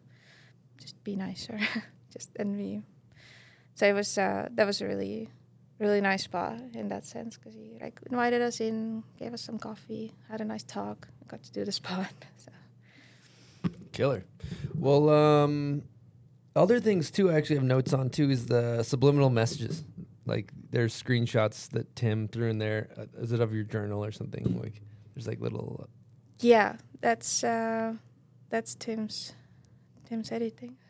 threw in there. That but these are yeah these are the cuts from my uh, from my journal. I can't really remember what he put in there. I haven't watched it for a while. And another thing we didn't mention too is the fact that you have a, a book going along with this. Yes, I do. I actually brought it to you guys as a gift. Yeah, amazing. Here you are. Oh, this is so sick. Thank you. You're welcome. Wow. It um, so how it, this came about is when uh, I was writing my journal. Uh, then Tim had this idea all along in the back of his head that he might want to do something like that, or uh, uh, and then in the end of the in the end of the season, he uh, he went through the, my journal. Like he didn't look at it during the season or anything at all. And then in the end, he just went through and he thought that maybe like it would be worth like uh, making a scene or a book or something like that out of it. And um, then our friends from Club Sandwich were super down to um, to do a collab. That's how it came to exist. It's very cool. Uh, there's a photographer um, from the past named Chris Brunkhart, and he used to he made a book once with some Craig Kelly journal intros okay. and like I think some Jamie Lynn stuff. And thinking back, like when videos come out, they seem so current, and it's like I, I don't want to look at a book, but I, the book has stood the test of time. I think this is something Yeah. that might be the same. I've actually had a lot of people like coming to me and like uh, like thanking me for like uh, for like opening up about all these things because this goes. I think there's a little little bit more about how uh, how I felt during that season and uh, and a little bit more about my uh, my mental state and so on. Um, and then people really have appreciated it. So. Yeah, yeah. I want to commend you for that too. I think it's really special. You know, the good thing about that is, I think there's a lot of people that uh, I guess I can only speak on my own experiences with things I've been through, where you you are internalizing it, thinking you're the only person going through something, Yeah. and when you hear somebody else talk about it, it's really comforting to know. Oh, damn, I'm not the only only person that's experiencing these thoughts. That's that's actually why we do a lot of the reason why we do this podcast because I think it's important for people to realize. Oh, somebody looks up to Ivika, and they're like, oh my god, she. I thought she's this pro snowboarder that has this, but she has the same exact experiences that I have. I think that's really powerful for the people listening to hear. You know, actually, the one of the reasons why I decided that I I can put it out or like I can share my story is because of this podcast. Because I've hear like I've heard so many people like actually like sharing their stories and like uh, and and uh, kind of showed me that it's not that they're also you know like having whatever problems that they have that it's not all just like all nice all the time you know? So this definitely made me feel a lot more comfortable to to like put my story out there too. That's awesome. That feels really i cool actually sent you a book a book uh, already when this thing came out but i guess it got lost. How in the mail but um, i wrote a little note there and i thanked you guys for Oh, no way. yeah Thank i you. thanked you guys for doing this podcast Well, that's even uh, cooler to hear it on air. That's yeah, awesome. and uh, for giving me the little bit of motivation to do that. Or not, not, not motivation is not the right word, but it's like feel more confident. Courage, yeah, confidence. co- courage, I guess. Yeah, that's cool. Yeah, I remember when I was struggling with drinking and stuff like that. I remember Andrew Reynolds was like really vocal about how he had quit drinking, Mm-hmm. and I was like, "Damn, you can be a skateboarder or snowboarder and you can not drink. Mm-hmm. That's so cool." So I think uh, those are like little light bulbs that go off where you're like, Yeah. you know, that where it's like same, just sharing your your Yeah, your vulnerabilities. is- yeah, is cool. absolutely. I think that it, po- this podcast is doing really well with that, like Thank you. helping people. That's really cool to hear. We're going to get into a Patreon question. Um, and our Patreon members, I want to say thank you because they support our show. Um, this one's from Frank Huang. Uh, so if you support us, you get a chance to submit a question like this one. Uh, he wrote, It's amazing what you did in vitamin C. Mental health has been a cons- vitamin C. it's called vitamin, but vitamin C is actually not a bad name. I like that vitamin. Um, but maybe that's a maybe that's the the That's the next the one, yeah. yeah. Yeah. Here has the inside. Mental health has been a concern that has come to the forefront of snowboarding. Is there anything you can tell those listening out there who may also be suffering? I think it's important to to seek help because, like for me, um, it has helped a lot ever since I talk, started talking to a therapist, and I'm talking to a therapist every week. While I've been like, has been a little bit less during this winter because there has been a lot of traveling involved, uh, different time zones. But um, yeah, regularly I talk to my therapist once a week. We uh, we set little goals for uh, for the week and uh, have little exercises that I do to like maybe overcome my things, and um, that has been working really well. And uh, and I think for everybody who's feeling in a way that they cannot really find anybody to share those feelings with, then uh, just seeking out and finding um, help that way is is definitely helpful. Um, I understand that it's really expensive sometimes to uh, I don't know about like healthcare here or or in any uh, any other countries, but um, uh, but that can be like a, a thing for a lot of people why they are not, you know, Mhm. finding a therapist because you have to pay a lot of money for it. Luckily, in Estonia, we have a really nice healthcare system, so it's like from it's in your healthcare or just from the government or whatever. Um, but yeah, uh, I would say that just talk to people, be open about it, and know like there's always people who feel that way as well. So it's de- it's definitely de- like um, you have to share with people. You have to tell them how you feel. Um, and another thing that I actually have been doing as well is um, I since I really enjoy nature and um, I don't know I, I don't know if it's true or not, but I read it somewhere that if you um, if you walk like in um, like in the- in uh, let's say in a forest or something like where there's green stuff around you that kind of helps you to with your like with your like helps you calm down or something. Um, so I do that a lot as well. So um, that could be really helpful as well. Just in the physical exercise in general, like I think that helps as well, Mhm. taking your mind off of things. But I think the most important is to know that you're never alone. There's so many organizations as well, like um, like the one from Desiree now. Um, Stay. Stay. Somebody's thinking about you. yeah, like or uh, or what Laura is uh, doing. The um, We're all mental. yeah, exactly. So, like, there's always like groups even within snowboarding that you can uh, you can turn to, and you can always send me a message. honestly, Yeah. yeah. Yeah. You'll be getting tons of them. Mhm. Hell yeah. yeah, I've I've used therapy as well, and I will say, even though it does look expensive, I would go back and spend a hundred times the money because it's so worth it. it's just the money is so well spent for It's your re- mental health. It's really worth it. I think like the biggest one for me, actually, I my therapist asked me to like kind of approach things like, uh, for example, in snowboarding as well. Like, um, like is it is it a fact or is it a speculation? Mm. Like, A story? Or, yeah. Mhm. Yeah. yeah. So it's like when I'm on the drop in, like, is it a fact that I'm gonna get hurt or is it a speculation? It's nice. It's like, and then that actually helped me as well during that time when I filmed Honey, because or not Honey, uh, Vitamin. I was like, okay, I'm standing here. Like, is it a, like, am I hurt? No. Am I gonna get hurt? Like, no. There's th- like, I know how to snowboard. Like that's a Yeah. that's a whatever kink rail. Like I've got this, you know. So like these things have kind of helped me. Like those those little facts. Or like she told me as well. Another thing is that. Um, I tend to worry about things a lot, or like about future and about like whatever, like projects, uh, snowboarding, normal life, whatever. And uh, she told me that uh, uh, just plan like um, like a little uh, like like a time of the day that you use for worrying, because mm. otherwise you're just worrying the whole day and you're like worrying about these things.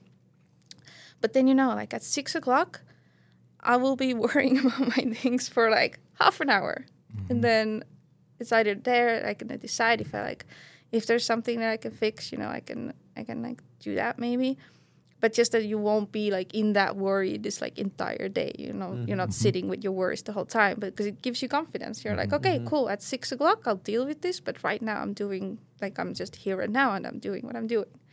So just those little things that like she has been um, helping me with, and like these have been really helpful for me. It's a great tool. It's almost like the journaling. You're getting it out during Yeah. that half hour, and then it kind. of It's not just slowly burning in the background. yeah, exactly. One of the quotes I heard about journaling I thought was really good is that uh, paper has more patience than people. for sure. It's like so if you got some shit you got to get out. It's like Mm-hmm. pe- Yeah. people might not want to listen to your shit. I know. So, but you can kind of spew it and like get it out of your brain onto a piece of paper. And I'm not, uh, I'm intermittent with mine. It feels Mm-hmm. great when you're on it, oftentimes not. And I was also listening to what you're saying too about uh, uh, factor speculation. Is that what you call Yeah. it? Yeah, the the guy I work with, we call him truths or stories too. So it's like, yeah, yeah, same thing, but like Yeah. getting clear on what you're what is, what's true. What's Yeah. true? I'm healthy right now. exactly. What's true? I know how to snowboard. I, kn- I have skills. I know how to do this. That's true. Exactly. She's Wh- just what's like the story? Yeah. yeah, she's just telling me to like do those little check it like Yeah. checkups on yourself Yep. every once in a while to like Mm-hmm. kind of acknowledge it to yourself that you're fine, like Mm-hmm. Like you're not hurt right now. Don't worry about it right now, and just the fact is that you're fine and you can uh, can go ride your spots. That's cool. Yeah. I love the actionable stuff too, and that's the the, the walking. Such a great. Mike's an avid walker. Um, uh, I walk every morning with my dog, You're, and that's like Yeah. it's free. But it's interesting when it comes to all this type of stuff. Like when you take care of yourself, it can be expensive, but it's weird how our minds work. Like for me, I remember I used to be like. I'm gonna spend twenty five dollars to go do a yoga class. Fuck that! I'm not doing that. But it's like I'm going to the bar to spend twenty five, or like you know whatever it is. You know you got no problem spending money on like things like a truck or whatever. But like not when it comes to like a therapist or a like you- you're like fuck that. That's money. You know Yeah. the way our minds can justify. yeah, like, that's true. It's like you often think that yeah, I can just do without, you know, but Mm-hmm. you cannot do without your truck. So true. I think one of the barriers too sometimes is uh, getting that first step yeah, towards like, um, and even you know I had my I had a few therapists I went to I didn't like them, and then I ended up finding one through a friend that was recommended. I saw this person kind of change so much. Mm-hmm. But do you have any? Have you been through several till you found one, or what's the- yeah. I I have done therapy with a couple of people, or a psychologist. Then I had um, it was one when I went to university. Um, it was a guy. He um, but he I don't know. We didn't really click that Yeah, well. you in gotta the, connect. in the beginning it was fine but then uh, I, I don't know he almost like told me like have you like considered like not snowboarding and then Yeah. i guess i just got angry at him and Yeah, he was that. like it's it seems like all of your problems are just Have you based around not snowboarding doing what you want to do? I know That's horrible so advice. Yeah, you so I- fired I, that guy right yeah i stopped going there because i was like paying that guy out of my own pocket as well. He was supposed to be like i went to this private practice but now i'm just with uh, with the government Hmm. practice and uh, it's nice because the the girl that i'm talking to right now i've never met her in person. It's just all through um, through skype or whatever. And uh, i don't know it's just really nice like a little safe space and this person like for me uh, maybe she's not even real you know it's just this person that i can talk to and she's helping Yeah. me You know what else is wild is your vulnerability with the journal because like I would never let anybody come take a picture of my journal. That shit's like private for I me. I know. But I don't know. I guess um, I didn't put like I. It was strictly about like um, like snowboarding. Okay. But there was some stuff as well that Tim brought, Tim left out. There's uh, a little bit more personal things as well. But hmm. All right. Well, I think it's time for you know what, Mike. What's that? It's a part of the show we do every time. Oh, smelling salts. Well, no, it's ah. it, well you have to. It's kind of like a trivia. Are we gonna do an ad read? No, it's not an ad, oh, Mike. Oh, oh, okay. Sorry, Chris. It's called name that video part.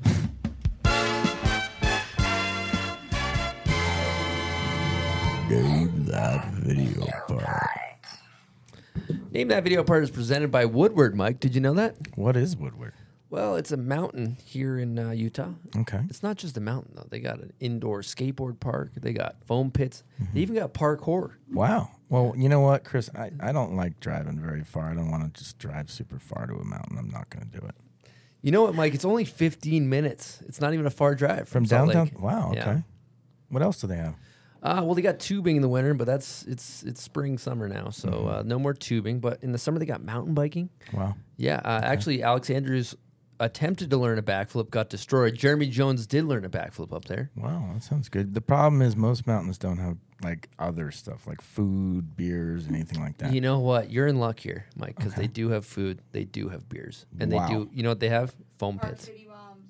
Wow. Okay. Well, I'm trying to like learn backflip, so maybe the foam pit is the uh, the spot for me. You can't backflip. No, I've never This done. is the place for you, then, Okay. Michael. Okay.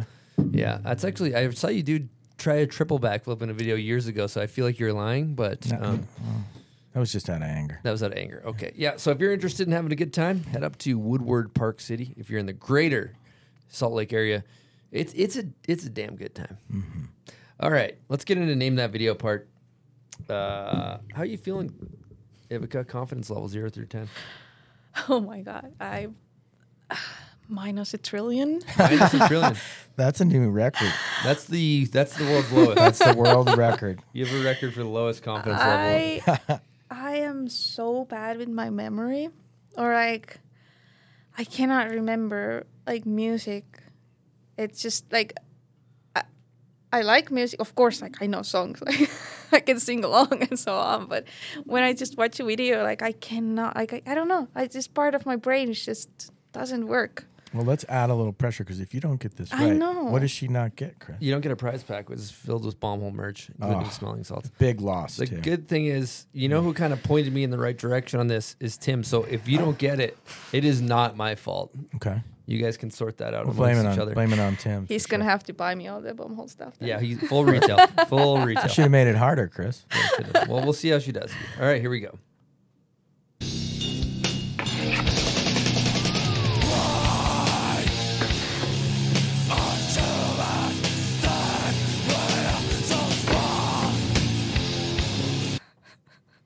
I don't know.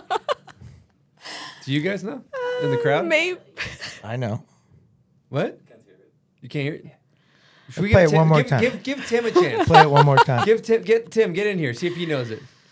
Give him a chance. He's chance. gonna know this. He can win it for you. He's gonna know this. This was a masterpiece. Semi-recent video. I'll give you that. Masterpiece.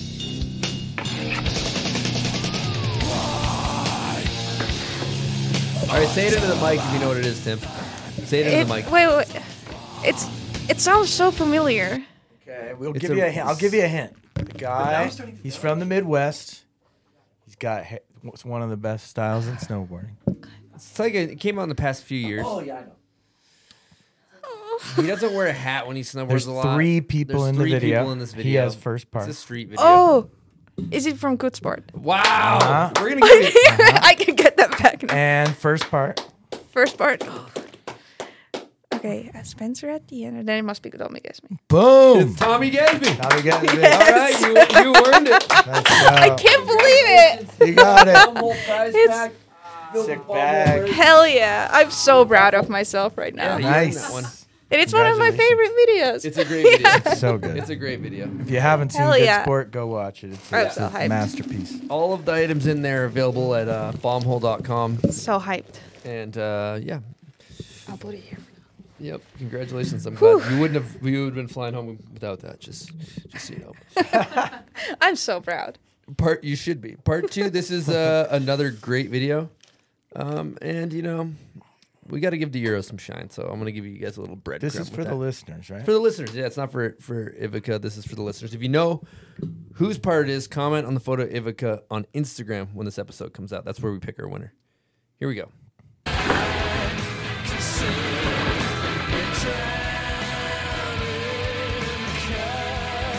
Oof.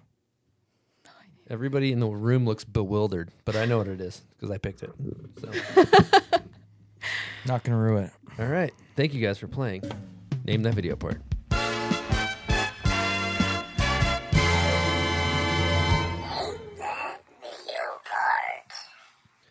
All right, we got Tim in the room, but Tim did submit a Seattle slew of guest questions. So we are going to get into those. Uh, here we go. First one. Okay, I'll just throw in one more guest question just for fun. Uh, Chris, you always start these episodes with a beautiful book report on your guests. Uh, Ivika, what is your favorite achievement that Chris would never be able to find out about? Yeah, so um, that's a good one. That's my uh, that's probably my favorite achievement in snowboarding or in life in general. Um, so um, there is you know how there's there are these crossword puzzles like that comes in they come like in whatever crossword crossword books or Yep. they're in mm-hmm. newspapers or Yep. whatever. So there is a question there, Estonian snowboarder, and then you have to write my name there. Wow, So I am in the national crossword puzzle. that's amazing. Wow. So you My like My no, I'm not famous or anything there. Nobody knows me, but I don't know how these people found out about me. Mm. But like one of my friends was, he just like sent a photo of that to me, and I had no idea. And now like it has gone through a couple of times, so people have been sending it to me. wow, that's But very cool. and full name. That's a lot of. Uh, No, just the last name, the last name of the Oh, got it. Estonian snowboarder Okay. or whatnot. So Wow. That's really cool. That would have gone in the intro too, for sure. Had Mm-hmm. I known that fun fact. I think that's a fir- that's a bomb hole first, is what that is. yeah, I've never been in a crossword. Have you? No, I have not. I don't think I ever will be.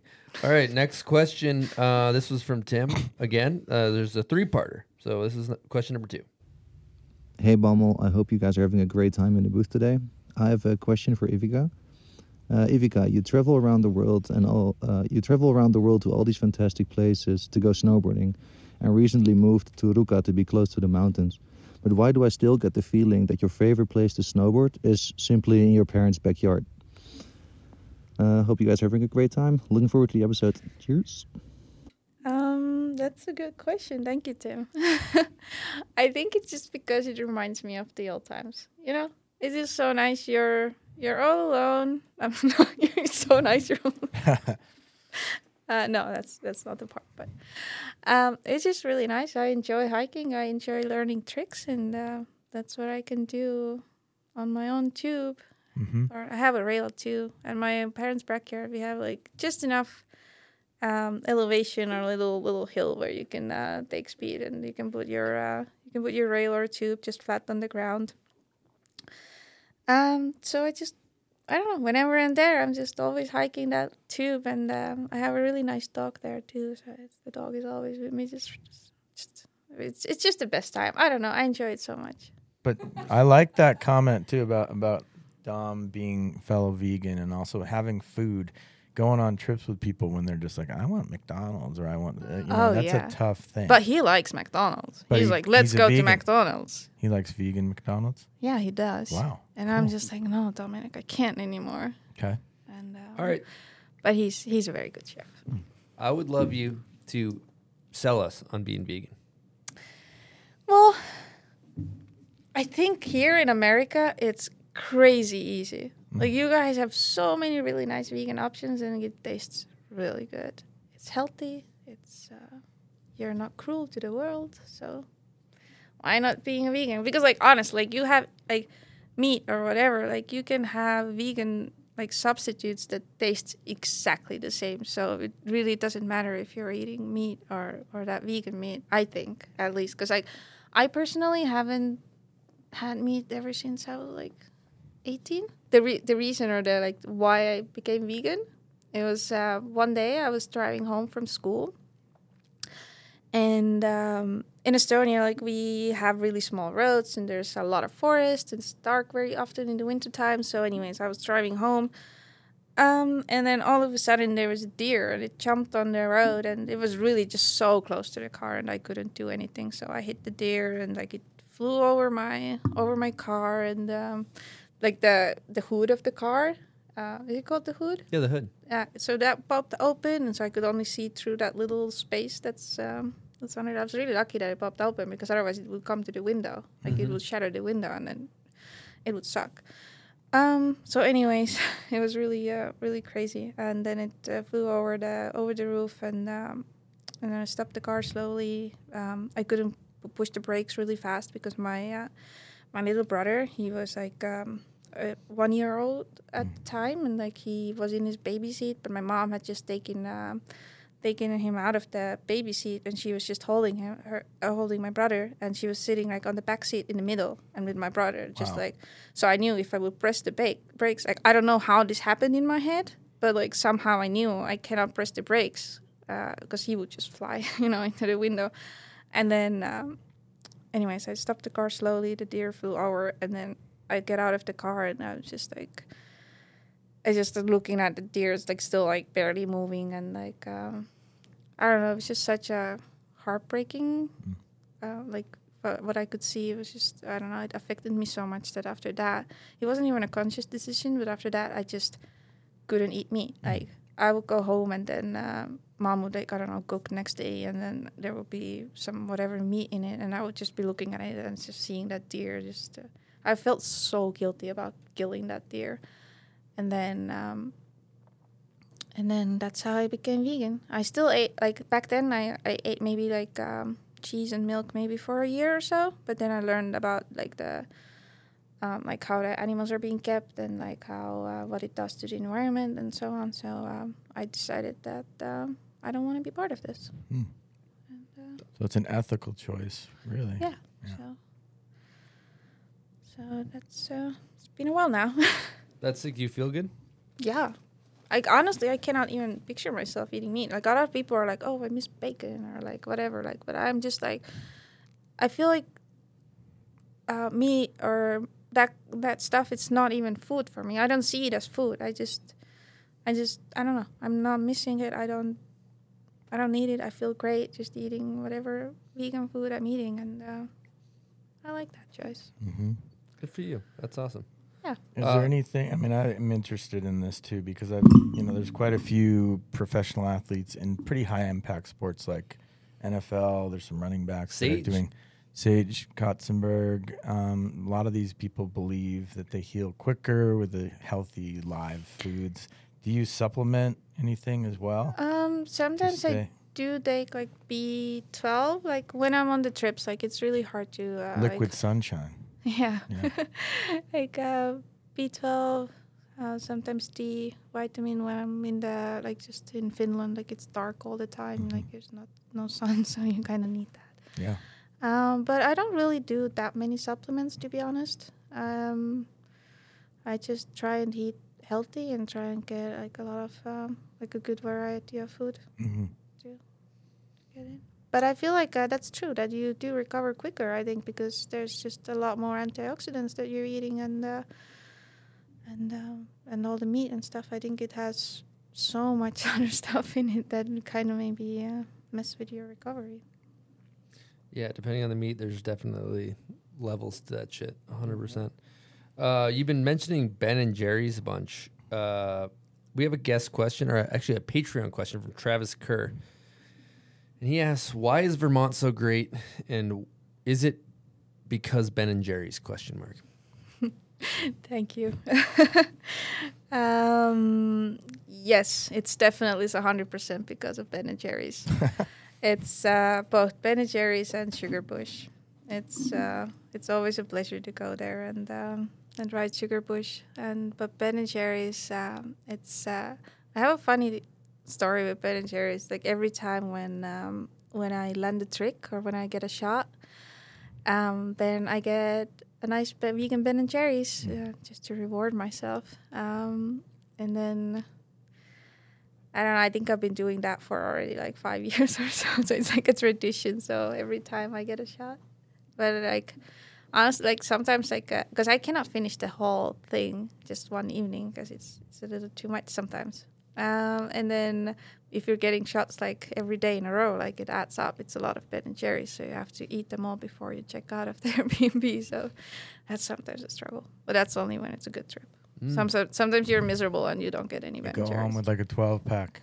yeah, yeah. Ben and Jerry's is my dream sponsor. Just saying it out out loud here. Oh, yeah. Let's go. Let's make that happen. Yeah. yeah. Just wearing a big old Ben and Jerry's Oh. beanie, like Mhm. a Red Bull Oh, patch I on there. I wear Ben and Jerry. I I went to the factory and... um Oh, you're Uh, repping the merch already. yeah, I'm wearing their T-shirts. I'm wearing their caps and stuff. So Let's get that. Let's get that three year docu sign sent over. Let's go. Let's Get that Connie in the Yeah, mail. and uh, Yeah. Well, your agent Alexa could probably line that up. Yeah. yeah, I hope like so. kinda- We're gonna have to make some deals. Are you on a 10, 15, 20%? What's your what's your commission on that? I only take a 10%. She's 10%. Uh, but I have a friend, low. so maybe we go down. Oh, 5%. Damn, a little negotiation happening. wow, all right. So, what's your flavor? Um, the thing is, so every country has different flavors. So when I come here to America, it's like a paradise for me because they have so many for, more flavors here. Uh, there was one that was called like um, almond brittle or something like that. That was here in the U.S. I had it like many many years ago. I want to go to the store and see if they still have that. Uh, but in Europe, they have one new one. It has like coffee and some graham crackers and like some really nice stuff in it. It's, uh, Sounds delicious. We should have brought some. I'm a half baked guy myself. That's kind of a classic, non non vegan one, but half baked, Yeah. good stuff. You know, if it was me, I don't know if I'd be able. I don't have the self discipline. It's like I'd have the agony defeat Ben and Jerry's. I'd have the like just got bodied Ben and Jerry's. Mm-hmm. I'd have the landed the A grade Ben and Jerry's. Mm-hmm. Yeah, that's a good. You know that's what what what you're talking about. Her future collection. Yeah, that's yeah. I mean, The Ivika Jürgenson exactly. signature flavor. Oh my god, that would be the dream. that would be the new highlight. That would then I would forget about that crossword puzzle. Mm-hmm. Yeah, that would make the intro. yeah. One hundo P. All right, we got a guest question from Dominik Wagner. I don't know if that's how you're supposed to say it, but it That's seems like that's spot on. Yeah. Uh, where is Dom's question? Here we go. Uh, hey Ivika. hey Bombhole, this is Dom. Um, good to see you in the booth. Big fan of the show. Um, one question that I am I am uh, curious about, and we've been filming for the past two seasons, and for me it's kind of normal. But how do you guys, you and Tim, deal with your relationship um, on trips, and like how do you? how do you deal with the professional side working together and then also being uh, in a relationship together which is like two different things that are sometimes too hard to um, take a part of i guess um, yeah that's it um, have a nice chat and see you guys soon Thank you, Dominik. Um, that's a heavy question. I was really hoping we wouldn't have to talk about it, but there he is. no, it's fine. Uh, thanks, Dominik. Um, it's um, I don't know, like how I see it, because like a lot of people, when you go on filming trips, you always want to kind of be with uh, with the people uh, that you feel the most comfortable with. Like it's always nice to have a really good crew, and um, like you always kind of want to go on trips with your friends. And uh, for example, like uh, me, Dominik, Gus, uh, Tim, like in the end, like we're all just really good friends. So it, I think that it really doesn't matter if uh, me and Tim are a couple. Like we're, um, I think we're, like when when we go to the trips, like I, I feel like I just go on trips with uh, with those three people, and uh, it's not like I'm gonna go there with my boyfriend and then those two people. So it's uh, we're keeping our relationship kind of separate from uh, from snowboarding. When we're on trips, we're on trips where it's all business. You know, we're we're snowboarding. Um, so it's um, but sure, like it could be sometimes really difficult because like if you um, if you uh, are on a trip and then you get to leave and then you get to kind of put everything behind you like if you had an exhausting trip but then maybe sometimes when i would go home with him and then i'm i'm so excited about snowboarding so like i would just tell him like oh i want to go there now and i want to go do this. So maybe like for tim it's just like oh my god like i just don't get rest of that snowboarding stuff you know because i'm just so into it. But i think we've been doing good. Like we um, we have a really good working and uh, relationship balance.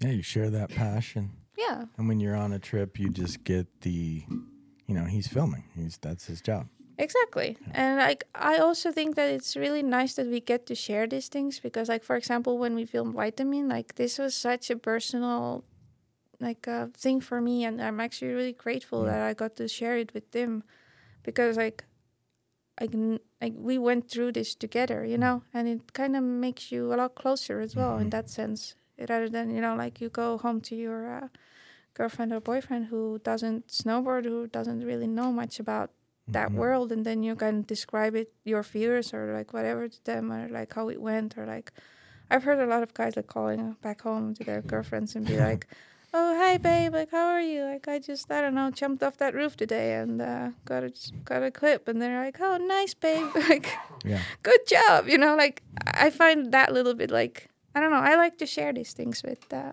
with them, and it's working good. Yeah, maybe the world wouldn't have got it the intimate. Uh, Oh, definitely not. vitamin. You know. Oh, for video, sure, for sure. You really had the trust there. Yeah, absolutely. I mean, and who else would go to a spot with me, like see me maybe not dropping in at all, you know? so Yeah, there's a special bond between a filmer and uh, rider, and sometimes there's not too. Yeah. And you're like, you can't even get on, get anything going When you, can't don't have that bond, going. it's almost like I don't want to snowboard. Yeah. When you don't have that. Could, could you go more into like, like how is it filming with Tim? Like, is he really supportive, or like, does he be like just fucking do it, or does it give you shit, or like what's that? now that he's out of the Yeah. room, Let me let me actually provide a little context. Yeah, yeah. Just for the, just for the listeners, I think it's amazing that Tim got up and left right now, which is Good great. he timing. had enough. Now we can talk shit. Now, now we can Okay. say, now, you can, say what you really. Now we can say All the you nice It's shit's out the window. No. no, it's uh, like sure, like it's also tough because he um at the spots like he sometimes you know like he just wants me to get that shot, and he um he's like, all right. Let's uh, let's get it over with. Let's do it finally, you know. But no, he's he's supportive. He's uh, he's great. No shit talking here. All right, I got another topic here. Big topic. Okay. Big, big, big, big. Where are we going? Big, big, big, big, big. Come big, on, big. don't hold big. back. Let's go. Huge, massive, Come on. Let's hear it. ginormous, How big? humongous, How big we talking? Fucking Monumental? Tyrannosaurus Rex. baby. Volcano explosion? Yes, it's monumental. I'm all right. Now we're getting out of control. What what I actually want to talk about is Euro. We're gonna put you in Euro snowboard category. We're in America. We're in the goddamn heartbeat of snowboarding. you go to the grocery store, you'll see Jeremy Jones. Okay. You'll see freaking every pro snowboarder. You, like if, Like if, if, Could I see auto- if- if autographs were a thing that people still wanted, Mm-hmm. you could you could get every pro you wanted in Salt Lake. Uh, so we're kind of in the mecca, I guess. Um, so we're jaded towards or whatever. We're in it, but but it's from what I've been told, it's a little more challenging for those that come from Euroland. Uh, elaborate on that, please, or if you have thoughts. It's very true, and um, I like being here. It's so surreal, like you're saying. Like you could see, like whatever. Like I mean, I'm talking to you guys right now, which is also very crazy to me. Big fan of both of you guys. Um, but but uh, it's definitely a lot different in Europe because it's also um, America might be more like just one big country, but in Europe we have like what like I don't know how many like 27 little countries or something.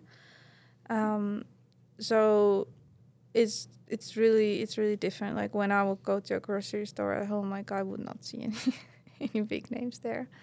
But I feel like it's really um, it it it's definitely a lot more difficult to um, uh, to become a sponsored snowboarder as well in Europe. Um, I feel like in my case, like coming from such a small country as Estonia, uh, there is no market there, uh, and uh, 'cause there's like about a million people live there, and snowboarding is not very big sport there. So even if I would reach out to like European, um, uh, whatever distributions are, uh, they would.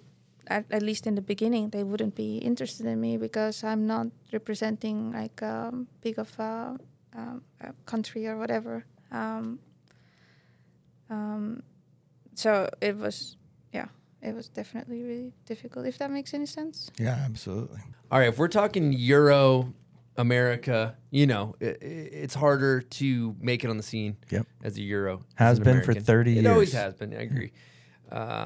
I'm just curious. Let's talk like let's talk Cheddar Bisque because you just put out Vitamin. And if those of you who deserve to be hit in the head with a fucking rake that haven't watched it, go watch it and then come back to this conversation. And so I'm curious about um, you film Vitamin, and it's it's like an Opus video part, like it's a fucking lifetime achievement award video part, in my opinion. I'm wondering like, what kind of support are we talking? Are we talking? Uh, are we talking like burning some budge? Let's talk cheddar bisque. Yeah.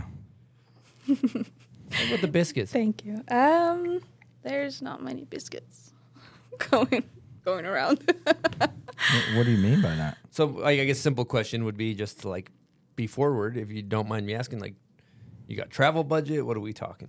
mm, I do have a really small travel budget and a bit of a little bit of salary, but um, it's definitely not as nice as here out here. That's what I can say. I guess. Mm-hmm. Have you seen any changes since Vitamin? Um, I don't know. That's a polite way of saying no. People are fucking up if you're sleeping. They are fucking up. They're fucking up. Who's fucking up? Well, you can't. Don't ask him who's fucking up because those are her sponsors too. So that's like getting. Okay. I don't think you should. I, No, no, I'm just won't go saying. I'm just saying. Let's just give her some more support. Okay. Right. Thank you.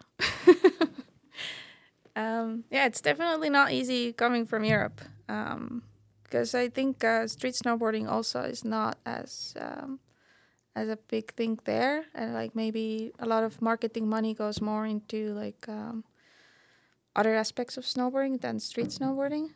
Um, so there's not too much uh, cheddar biscuits. Well, I think at there. this point the footage is global.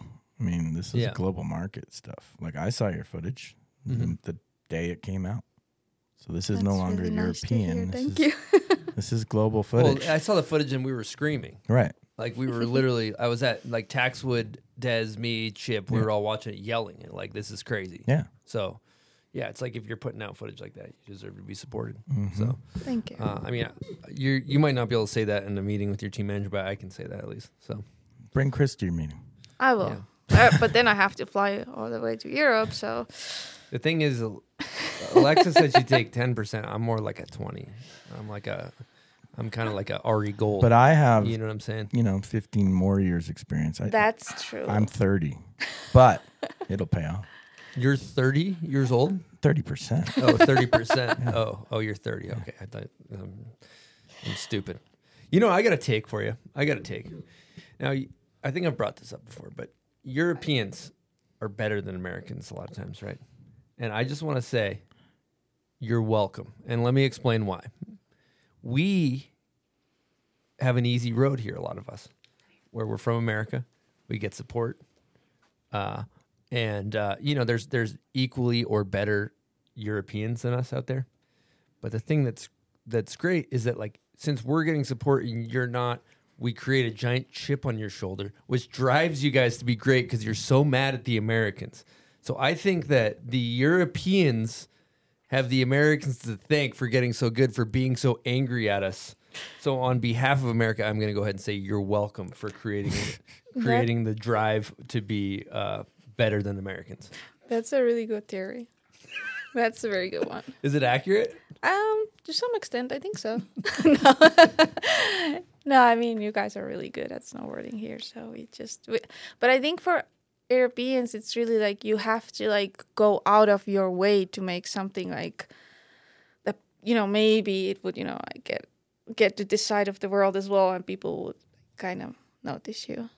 I feel like if you, it's much easier here to get noticed because if you live here in Salt Lake City, obviously, like you know people, you have connections, Mhm. and um, if you're just from a little town in Estonia, you don't have those Totally. connections, so you, so you have to maybe. even here though there there are people that aren't getting the support they need you know so that it is it is definitely like there's more people getting it but i think about somebody like denver or something right Mhm. like Yeah. He's, he's incredible One of the is. best Yeah, ATVs for out. sure. and he's not like getting much support No. and there's many more like that in this in this area but i think um it is vastly more difficult coming from europe and and brands just see they have their horse blinders on of who's in their peripheral vision and a lot of times the peripheral vision is who's in their their greater area and if they see him and oh well, let's put this person on the team That's true, but I feel like also for me, like being a girl, uh, from Europe. Like when when I started filming streets, like uh, I was basically one of the only ones who was doing it. Um, but like none of the brands was really like wanting to invest in it or like whenever I would like pitch my projects or whatever, you know, like they would be like, oh, okay, let's give let's I don't know, like this, this is just a girl, like. Uh, but now, like ever since like two years or whatever, like it has changed so much because now it's like trendy to be like all inclusive and like involve girls and uh, involve everybody. And then um, it's kind of funny, like uh, those same people that would be like telling me like no, like that's only like three years ago, like oh we're not interested, you know, in whatever, like doing like working with you. And like now they're like oh, we want to do more with girls. Ivika, do you want to be part of this? Ivika, do you want to be part of that? You know, but it's kind of like, but three years ago, like I was asking you guys, like I really, you know, wanted to do something with you guys, but now it's like, it feels like not sincere. Mm. It's like only like as if like you want to include me just because I'm a girl. Mm-hmm. That's how I feel like a lot of times. Mhm. It's like people saying, yeah, we've been wanting to do more with girls.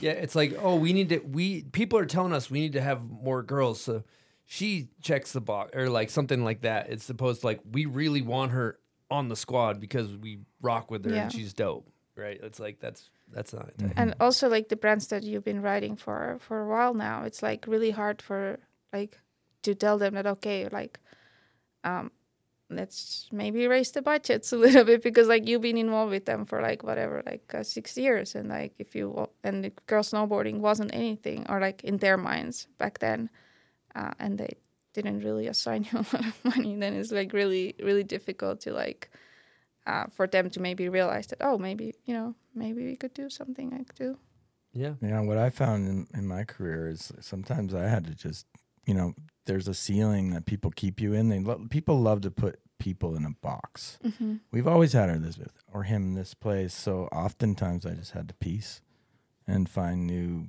people. Like I kind of my theory is you go where you're wanted, and sometimes I just had to leave brands That makes quite a few sense. times. So I don't know if you've ever done that, Chris, but Yeah, I'm sure you have. Hundred percent. Yeah. Go where you wanted. That's great advice. Mhm. Good stuff. This is like a. I'm getting. I'm getting advice here myself. I'm learning, Mike. Thank you. Yeah. You know. Yeah, I think it's good though. Just to kind of reiterate one more time, but it's like coming off of filming your best video part. In addition to that, vocal about mental health and community and Mhm. love snowboarding and in it for the right reasons. And it's like, yeah. So uh, I'm sorry to my friends that work at these brands, but you guys are fucking up. So let's, Yeah. let's burn some budge here. Yeah, and I also think the the woman thing, also people of color, it's like a trend that you see, but then as a snowboarder, a nerd snowboarder, like there's a business side and I get that you got to make money, but like uh the footage is insane. Like all these people just crushing it and it's like on the level like the stuff I see you do, a lot of other women out there, it's way way more than I could ever dream of doing. The level is so high. And it's just really ridiculous at this point. Yeah, it's uh, it's tough. So I heard there's a rumor that you maybe like allegedly for legal purposes because you know there was a letter typed on a typewriter that was sent to a brand of we will not name. There may have been one, but it was like What did this le- said letter say to alleged bland- brand? uh, it said that I would really like to be more involved. Oh, it wasn't like a threat. No, no, no. It was just like A love letter. I Was was. Yeah, it was really a love letter. I was like, I was just starting how much I like the brand and ending it how much how I would like to be more involved. Mm. Um, yeah, but it wasn't. So the typed version got like ty- retyped into a regular version. Mm. So I didn't scan it in or so. Maybe you should have. I should have. Maybe then I would have got a reply. They're like art factor. Like look at the dedication. The handwritten Say- notes. Yeah. Yeah, Well, that's awesome. I think you're on the right track. I hope so. Actually, you are on the right track. So it's good stuff. I don't say. I want to say. I think because that's inaccurate. Uh, you know what's cool to talk about those women's. I think women's product mm-hmm. because uh, you got somebody's telling me you got really small feet. Oh. And it's hard to find boards and stuff. Oh yeah, it's uh, it's really difficult. I have like the tiniest feet. It's uh, U.S. men four. So it's pretty small, I guess. So, so Mikey and I were dudes. I don't know. I don't know what it's like to find a woman's product. Like, how is it navigating that space? Um, for me, it was always just like pulling up all those board specs and just seeing whatever board has the narrowest waist, and then that's the one that I would buy. But it has been really difficult for me to find a snowboard that fits, because like I, would- I would like to ride a little bit of a longer board, but the longer they get, the wider they get. So now I'm just riding like a board that's maybe too short for me. It's 143. I think I should be riding a bigger board, um, but uh, just that they're just too wide. I can't I can't turn on these boards. Yeah, and the, sometimes the thinner or smaller boards are really like soft too, right? Yeah, they are. Um, and you're hitting some f- big spots. You need some stability. yeah, at this moment I'm riding a, a, a, a quite a stiff board. It's a directional stiff board. So Cool. So you found one that you like. Um, yeah, this is. yes, I did. Yeah. Do you feel as though the product's up to the standards of where it should be, or where can No. we be? Where can we be better? How can we be better as an industry? Um, uh, we we were just having that discussion at the um, at the uninvited event as well in our in our house that we were renting um, with a couple girls, and then um, I think everybody was saying that the boards are too wide. Mm. And that it's so like impossible for them to find snowboards. So I think, because I think what they do is like uh, they don't really make, uh, they just basically make guys boards, then then they just make them a little bit smaller, but then they're still too wide. Like they don't work. I'm sure there's like obviously there's girls with like bigger feet too that it ver- works fine, but like all these girls that we were talking to, like they were all like really tiny feet girls. So I think that's just something that um, that could change maybe hopefully in the future. Yeah. Yeah, we're seeing an explosion of like level, I think. We have been for a while. And the fact that there's not, you know, boards skinny enough or stiff enough for the level you're trying to be at, there's a real Yeah. real opportunity there.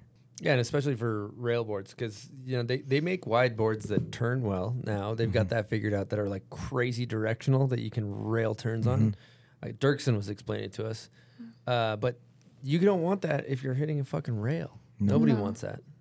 You need to have I just torsional like- flex. You need yeah. to have all that. Yeah, I feel like I have to do so much effort from like getting edge to edge. Yeah. and when you don't weigh in like a lot of wider, then it's like uh, it's way different. I think because for guys, like I think um, that's a di- that's a conversation that I have often with uh, with the guys on the trip as well, and they're like, "Yeah, but I'm also riding a whiteboard," and I'm like, "Dude, like your like your whiteboard is like your your toes and whatever uh, heels are still like over the edges a little bit, you know, and then." For me, it would be like there's like this much of a board on both sides, and then my feet are just in Oh, the middle crazy. of it, so it, they don't even come over the edge. So it's uh, So it's like essentially getting a four by eight sheet of plywood on edge. Yeah. It's like it's really hard to, to It is. initiate a turn when you don't have that leverage. That makes a lot of sense. Yeah. So um, I hope in the future we can uh, we can work on that. Okay, what about other products, outerwear? Um, where are we at with boots and outerwear and things like that Um, as an industry?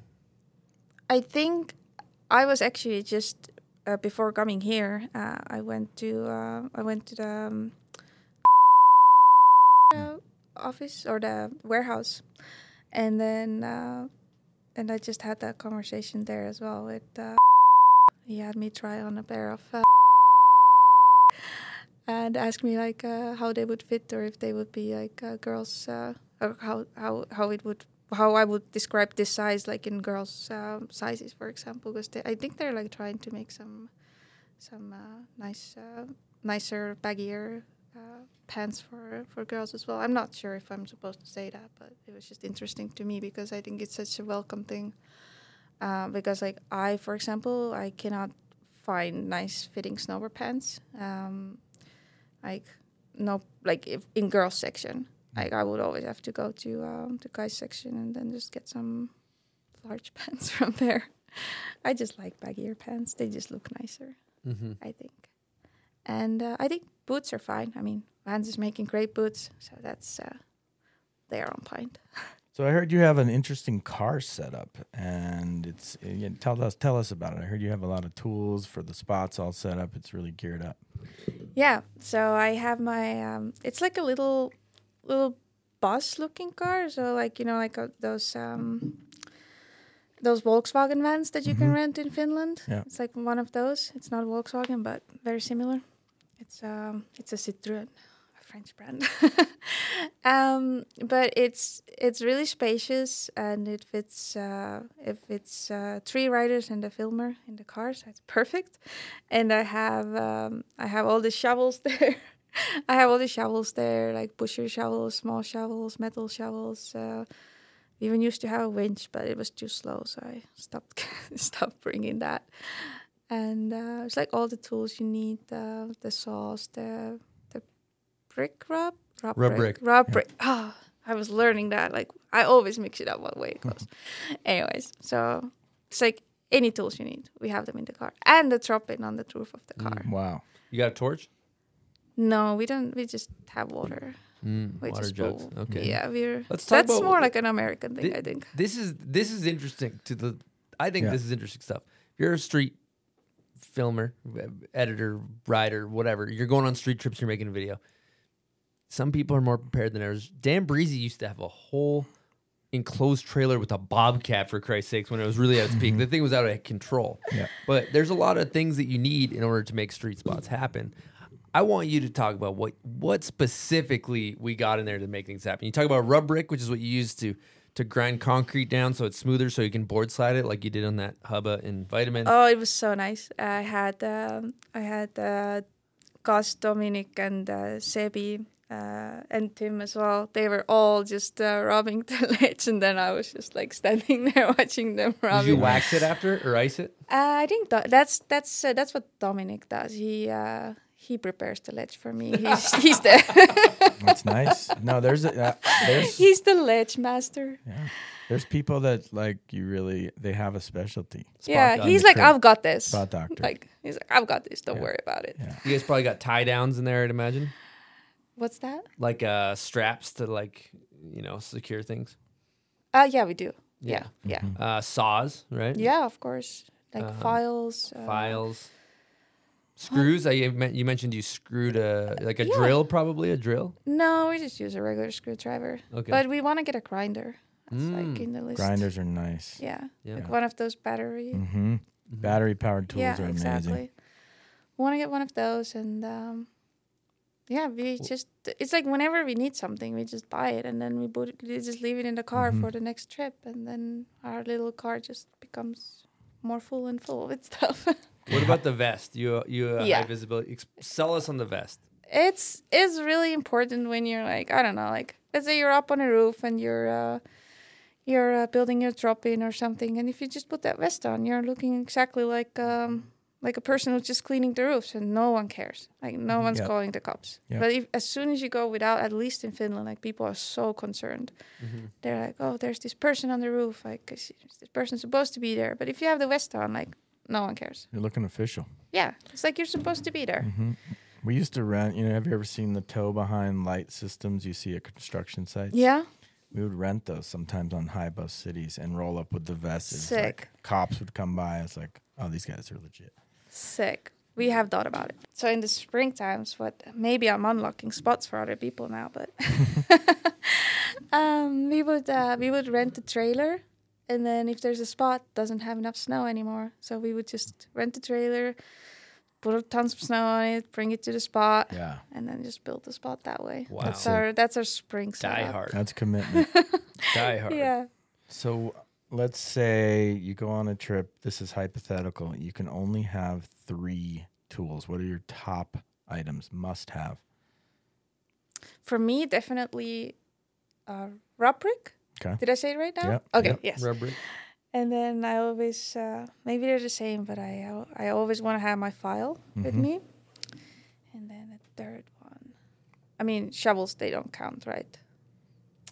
I would count a shovel. Yeah, I, let's w- I count was gonna say shovel, shovel or pushers. Maybe Shovel. or okay, push? well I, then I will just maybe skip the those little things. No, I'll s- I'll take them. In all. addition, to I'll sho- bring no, a you shovel. Need a, you need a shovel. You need a pusher. Okay. Okay. scratch Three those. items outside of the shovel and, and push. um, maybe a saw, Yeah. maybe metal saw, most likely. Because that could saw. probably work on a tree too. I haven't tried, but probably. Why wouldn't it? Yeah.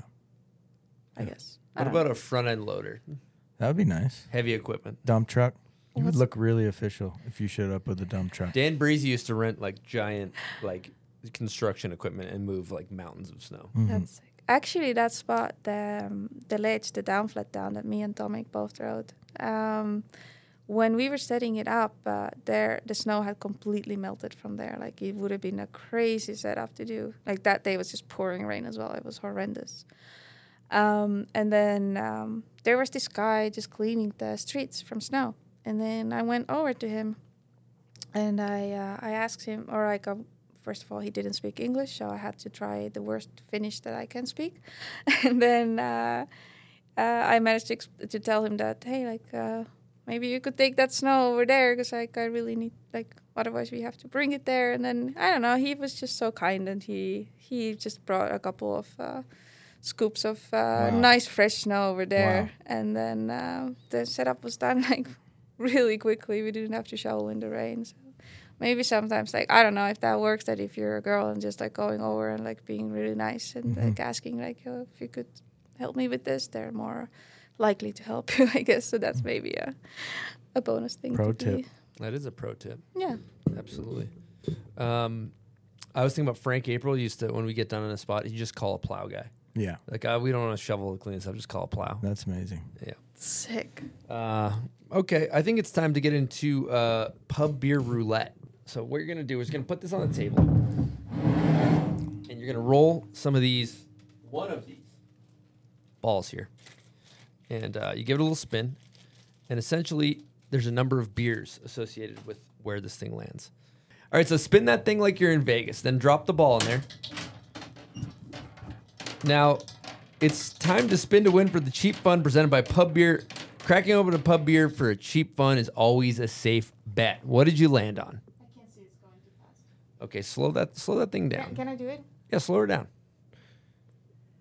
Uh, I don't know what it means. Oh, you landed on a case of pub beer, which I think is 18, I believe. 18. So here's the deal. You've won 18 beers. You can either take that beer for yourself now or contribute to the pot. We're giving away 1,000 pub beers to the listener via Instagram once it gets there. So um, you can take 18 or add it to the pot. I am gonna take 18 and I am gonna pay Alexa for staying at her place with those beers. Perfect. Good choice. I like that choice so far. Um, the people at Pub Beer, when they came up with this concept, they're like, "Oh, it'll like, we'll get it to be a thousand beers real quick." I don't so think that. far, every single person that's rolled has taken the beers. You know why? Why? Because they love pub beer. That's true. It's delicious. You know what they say is uh, two in the hand is better than one in the bush. I agree. That's you know. Actually, it's one in the hand's better than two in the bush. I agree. That's the saying. I agree. um, uh, you know what I mean. Anyway, pub beer. Some cheap pub beer. Let's get into hot takes. All right, first one. We like to ask you the goat, greatest of all time, as it pertains to you. I also like to say Michael Jordan, Male and female. male and female. Yep, and uh, mainly because when we made this show, the Michael Jordan documentary came out on Netflix, and it's It's incredible. polarizing too. Everybody has their own. So Yeah. So who's who's your who's your goat, both male and female? So female is really easy. That's Jess Kimura for me. She um, ever since uh, like watching her video parts as a kid, I, I was like, she is so sick. Like just she just stomps everything like good style, and I just kind of wanted to be. I wanted to ride like her. So, and her still doing and contributing so much to uh, to women's snowboarding. It's uh, it's really really really nice. So Jess Kimura for sure. And for men, uh, I've been thinking about that for a while too. But recently, uh, I I'm kind of surprised with myself that it, like this is going to be my decision now. uh, but I would say Travis Rice. Uh, I thought I would say someone street related, uh, but recently, like watching uh, those uh, natural selection runs that he did, like that was some beast mode, and I was like, oh my god, like how, like how can he do that? It so I will say him. Freakazoid, great answer. Okay, would you consider snowboarding art form or sport?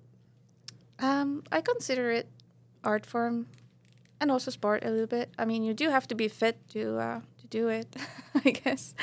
Uh, but it's definitely self-expression, so Hmm. it's definitely more art, I guess. Great answer. Um, most underrated. Who you got? I would say Sami Luhtanen. Mm. Damn, good Uh, answer. Sick. He he is. Um, I I'm like waiting for his video parts. You know, like Yeah. because it's like, what's this guy gonna do next? Can't wait. I know he's uh, he's really really sick, and I think he uh, he would deserve a lot more attention if he wanted to. And uh, I would also say um, uh, another person uh, for girls it would be I know it's just one, but I'm choosing to say two. it would be Dara. She was just here, but uh, now she left uh, because I feel like. I don't know. She's just so good, and she's uh, she's been around for so long, and I feel like she uh, she should be definitely uh, further with their sponsorships and anything that she's doing. I don't know. I mean, I'm, I don't know the details or anything, but I feel like uh, I feel like she's really really sick. Great answer. Okay. Uh, steel or powder? That last time in Brighton, but no, it's steel right now. Respect. Everybody always dodges the steel. No, Best style ever. This one is difficult, uh, but I'm gonna go with Tommy Gesme. Because Dope. also when I came to Brighton, like I've seen his video parts and all, and like it's it's really really sick. But then when I came to Brighton and I saw him just riding, like you know, with my own eyes, and I was just like, wow, he is so fucking sick. I agree. Great answer. Okay. Uh, in your opinion, who's got your favorite or best method? Ooh. This is really not the question to ask me. I think I don't know. I'm not a big metal girl. I mean, they're sick, but I don't know. I, I, I have to say I don't know. No, so officially answers no comment. That would be No like- comment. No comment. That would I be mean, like media There's training. there's a lot there's a lot of good methods out there, but I don't know who's the best. All right, I like no Good comments. answer. A great answer. That's actually my favorite answer we've ever gotten on that. Favorite video ever made. That's also a difficult one. Um, I'm gonna say Deja Vu, because this was the video when I when I first watched it. I was like, my jaw was just dropped on the ground. I think, and it's uh, it's a really cool video. Um, I like it. And then uh, a more recent one is uh, is Good Sport. Good answers. Uh, okay, if you could pick one board graphic, like what's your favorite snowboard graphic? Um, for me personally, it's uh, it's that very first dinosaur sport that I had that got stolen. Um, With the 'cause I- orange top. yeah, the orange top, and like I can't remember. There was like a black, um, black. Uh, maybe I can find that board um, uh, somewhere online, but because it got stolen, so I only had it for that little time. But I got really attached to it, and uh, and I thought it looked so sick. So going with that one. Okay, you go pants over the high back or under the high back. Oh, definitely under. Okay, if you go heliboarding, three people, just good times, wiggling down the mountain, having fun. Who are you throwing in that helicopter? Getting celebrities. Um, it's kind of People live or dead. I mean, even Garfield maybe. Garfield could come. come with you. He don't could be alive, but this is fully. Oh, that would be so sick. He, I mean, he is alive. He Yeah. talks. Yeah. um, uh, I will. I'm, I mean, Tim's standing right here, so if I'm not gonna pick him, he'd be really bad. So I will definitely pick him. And um, I don't know actually. Maybe I'll just I'll be crazy. I'll pick uh, Alexa and I'll pick Dara as well. They were here with me. We're gonna do that helicopter thing together too. Cool.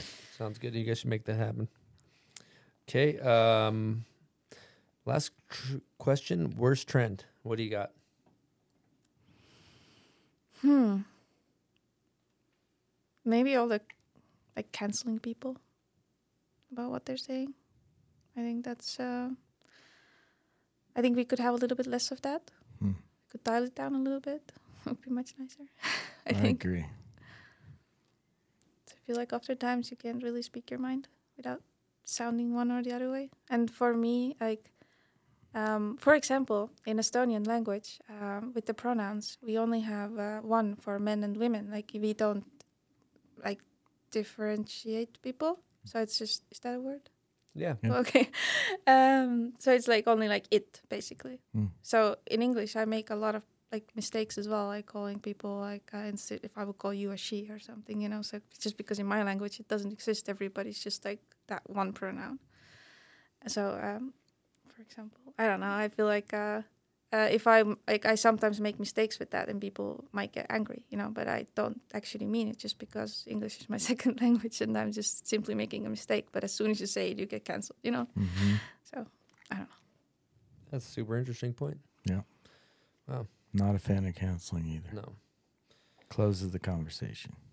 All right. I th- well, that does it for hot takes. That was a good hot takes. I like that one, Really Mike. Um, that's awesome. Let's talk about your room. We uh, we always ask setups. Um, what size board? What is it? How do you set it up? Run us through the whole gamut. Um, so this one is um, uh, it's the it's the Rome Muse board. Uh, it's uh, it's a directional uh, directional twin all mountain board. Uh, it's a nice stiff board. It's uh, it's really nice to do bigger landings.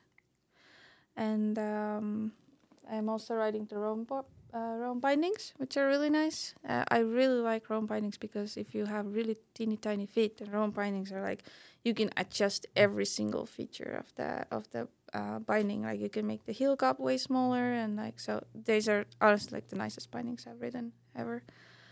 Um, and then I always, um, I always detune my my edges. I make them super duper rounded. So if I'm riding in a resort, I would for sure slip out on a on a icy icy patch and fall into the trees and die. But no. um, but I don't get to ride mountains that often, so it's okay.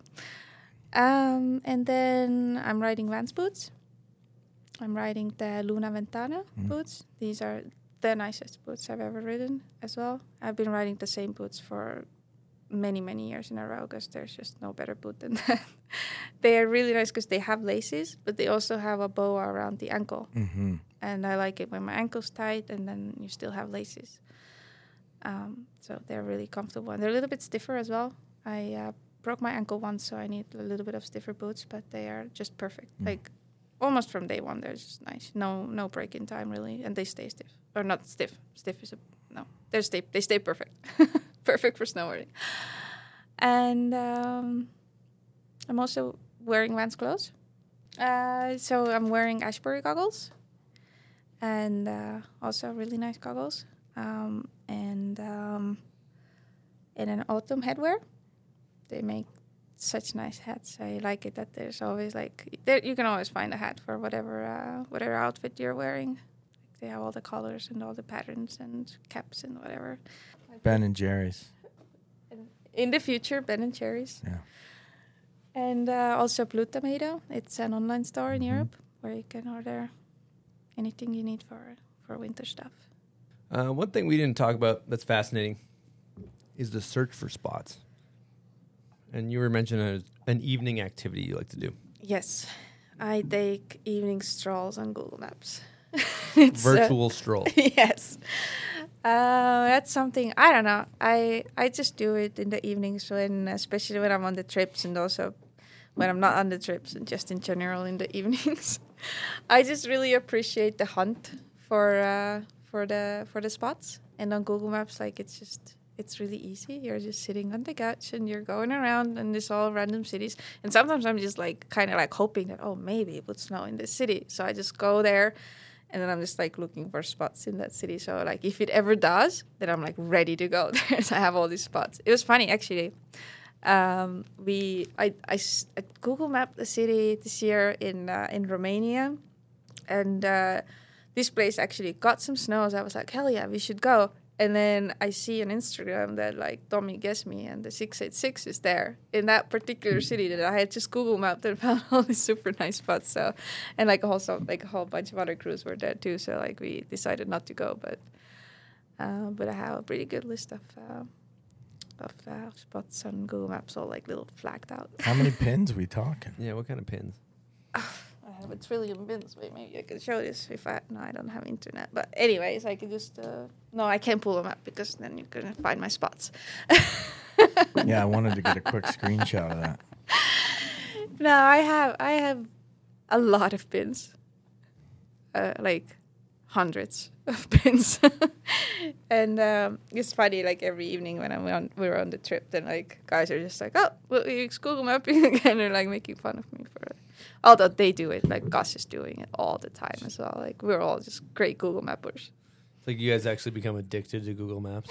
but really, it's for me. It's like instead of just like going on Instagram, I'll just go on Google Maps. It's a potential sponsorship, I think. Mm-hmm. Yeah, Yeah. Google Maps. And Uh, that- Ben and Jerry's. Yep. Let's think big.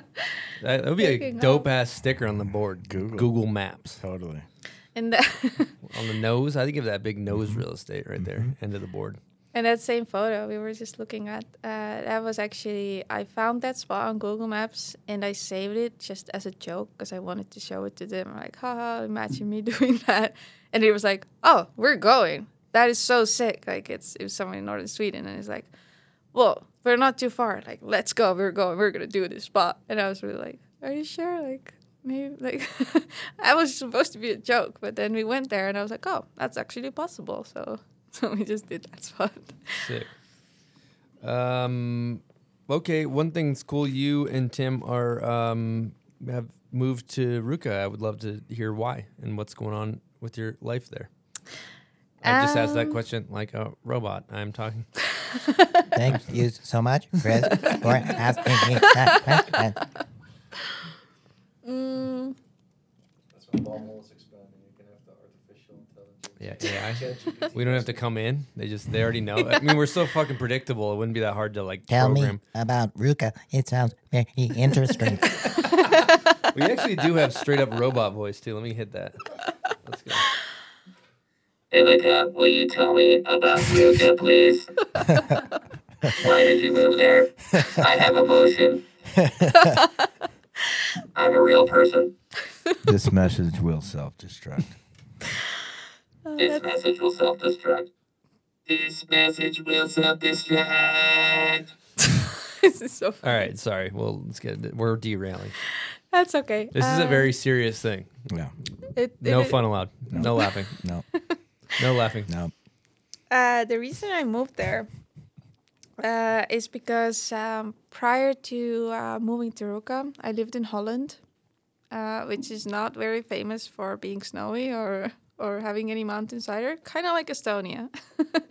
so it wasn't really like um, uh, it wasn't a good mental space for me uh, there. Like I moved there and I became very very miserable and uh, more miserable with every single day there. I couldn't fit in. I it was just like we lived in a city and um, there was like no nature there. It was like nowhere to go and like Holland is really um, like it's just a whole bunch of farmlands and then there's cities and a lot of infrastructure. Um, and I'm really like I'm from a countryside and I appreciate nature and like going into into forests and go onto those nature hikes and walks and whatever. Um, so I became really really sad there because I felt like I I didn't fit in. I had nowhere to go, and like I I had, and whenever I would like go out with like people, they would all like be talking in Dutch, and then I didn't understand the language either. So it was just um, And the wooden shoes too. And the wooden shoes. Yes, not exactly. comfortable. What's good is no one can sneak up on you. Yeah. That's true. That's why I like it there. Yeah. I actually had some orthopedic wooden shoes. They're pretty good. They're good for my back. I like the little hook because I just like put snacks on there, Yes. and stab them down. Mhm. That's good. Other than that, Mhm. yeah, that place. Yeah. Sorry, continue. Ah, that's okay. Uh, but it did have indoors, and that's when I first moved in with them. So I was like, "Oh, cool! I can like go right indoors, and Mm. it's gonna be all nice." But then Snow domes is what for the people that don't know what you're talking Yeah. about. Yeah. Sorry. Like Holland has like nine indoors or something. It's Mhm. pretty crazy. And um, so I, I started going there, but it was like I ended up going alone into this like dark um, indoor place that was never well maintained, and uh, nobody ever wanted to go. And uh, I don't know. And then I just kind of like didn't even want to go there anymore either. And uh, but I I was still like like I want to want to snowboard there, but I just really didn't want to, I guess. And that kind of made me uh maybe really uh um depressed there as well. So it all got into like it all went too far and I just couldn't live there anymore and like um it was the COVID year when um or the year after the COVID year when uh, me and Tim and Kas we went filming in uh in uh, in Finland. That was the time when you had to like uh, get a special permit to get into Finland and like all that stuff. That sounds really crazy now, but we got that, and then we um, we filmed there for like a couple weeks, and then uh, and then me and Tim we were like, all right, well now it's either we go back to Holland, and it was like end of March or something, you know, and then it's like there's no snow there, and like what am I gonna do there? And then um, if we go out of Finland, we cannot get back in because our whatever permits is only for one entry, and uh, so we decided to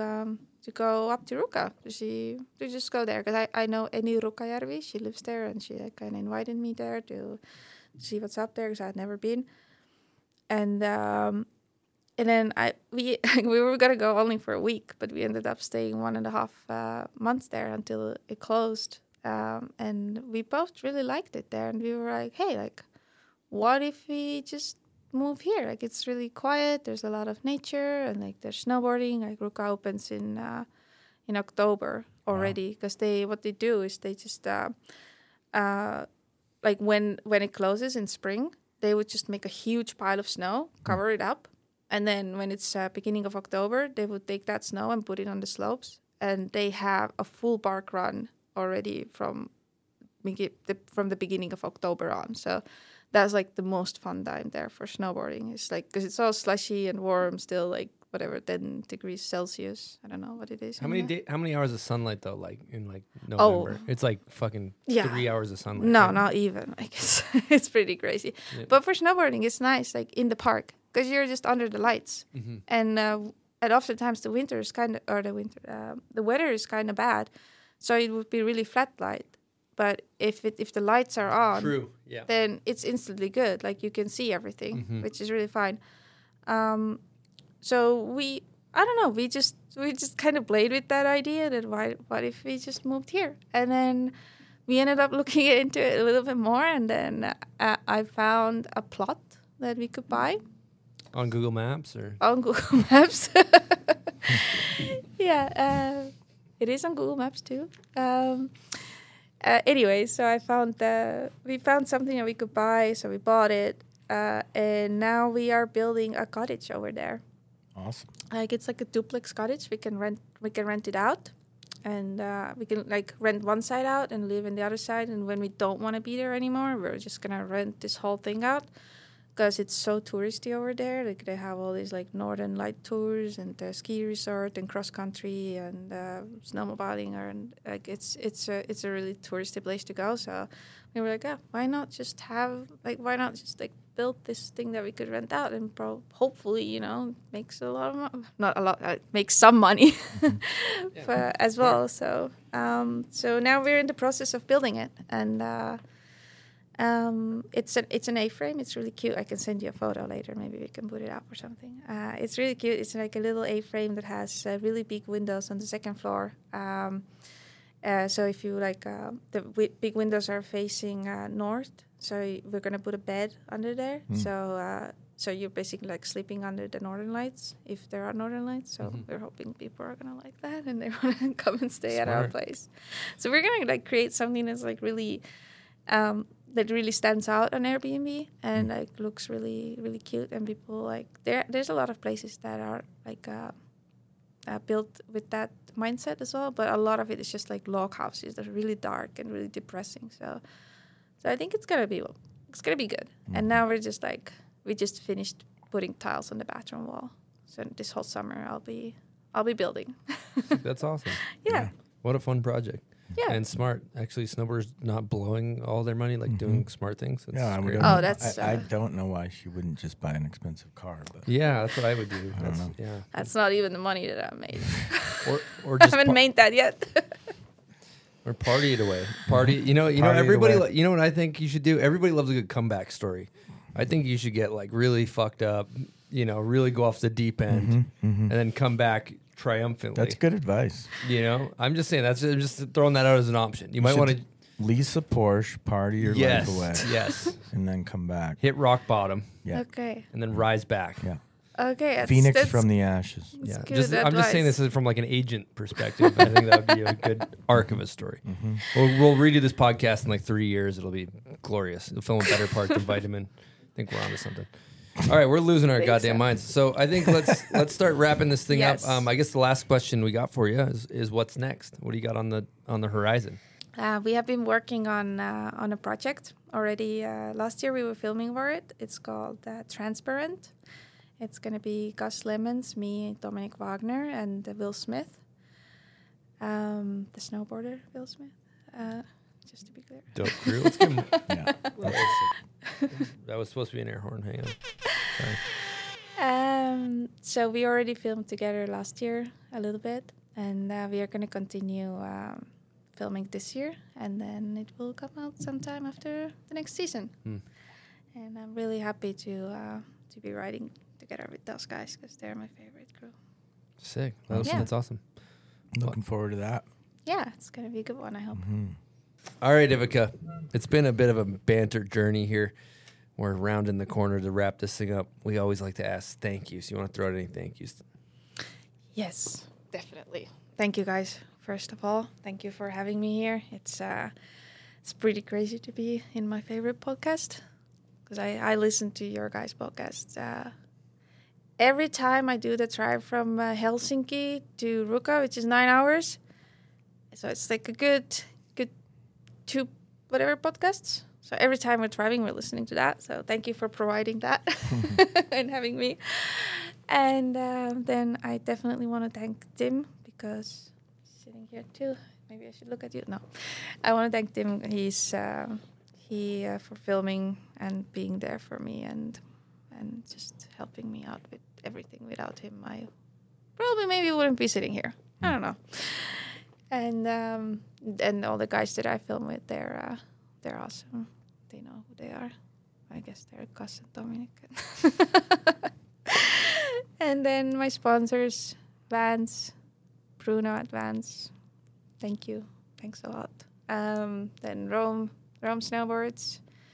Um, then Ashbury Eyewear, uh, Autumn Headwear, and also Blue Tomato. Thank you, Nico. And um, I guess that's it. Just everybody who has helped me out along the way. Or, and thank you, Alexa, for providing uh, the bed here and providing me uh, with all of your your smart. or thank you for being uh, my agent from now on. I appreciate that. just everybody who has been, just everybody that I've I've snowboarded with. I don't know. So so many people to thank. Thank you. Well, thank you for coming on the show. I also like how you said that you're in the podcast right now, which I thought Yeah. was good. She's like in it. Yeah, she's Oh yeah. inside of it. Oh, She's I'm it. so sorry. I make so many mistakes. No, you didn't make a mistake. I just like that. Like I'm in. I'm in it now. I'm I'm, in. That's what I'm I, s- inside I of also. it. but you know what I also always say? I say that I'm in toilet. Is that wrong? I oh. mean, Or would I be technically you'd inside be- of the toilet? Yeah, but in, then in English that would mean you're inside of the toilet, which would mean you're you're like so you're you'd have In the like, water. in the water. because yeah. I So always say like I'm in toilet. in the I'm ba- in the toilet. I'd say maybe in the bathroom, uh, but I think in the toilet, on the toilet. everybody understands what you're saying though. Yeah. so it's fine. Yeah, we love we love the slight changes. Yeah, okay. that's yeah, fine. it's great. It's great. Add some spice. It's great. You did great. It's been a super fun podcast, and uh, we learned a ton. So thank you for coming and sharing your story. It's been a blast. Thank you so much, guys. Thank you. Thank you. Lastly, you got to say thank you to all the listeners, all the supporters, all the Patreon members, all the sponsors. We really appreciate you guys. And uh, we got another pod- podcast coming at you next Wednesday. So uh, over and out from the bomb hole.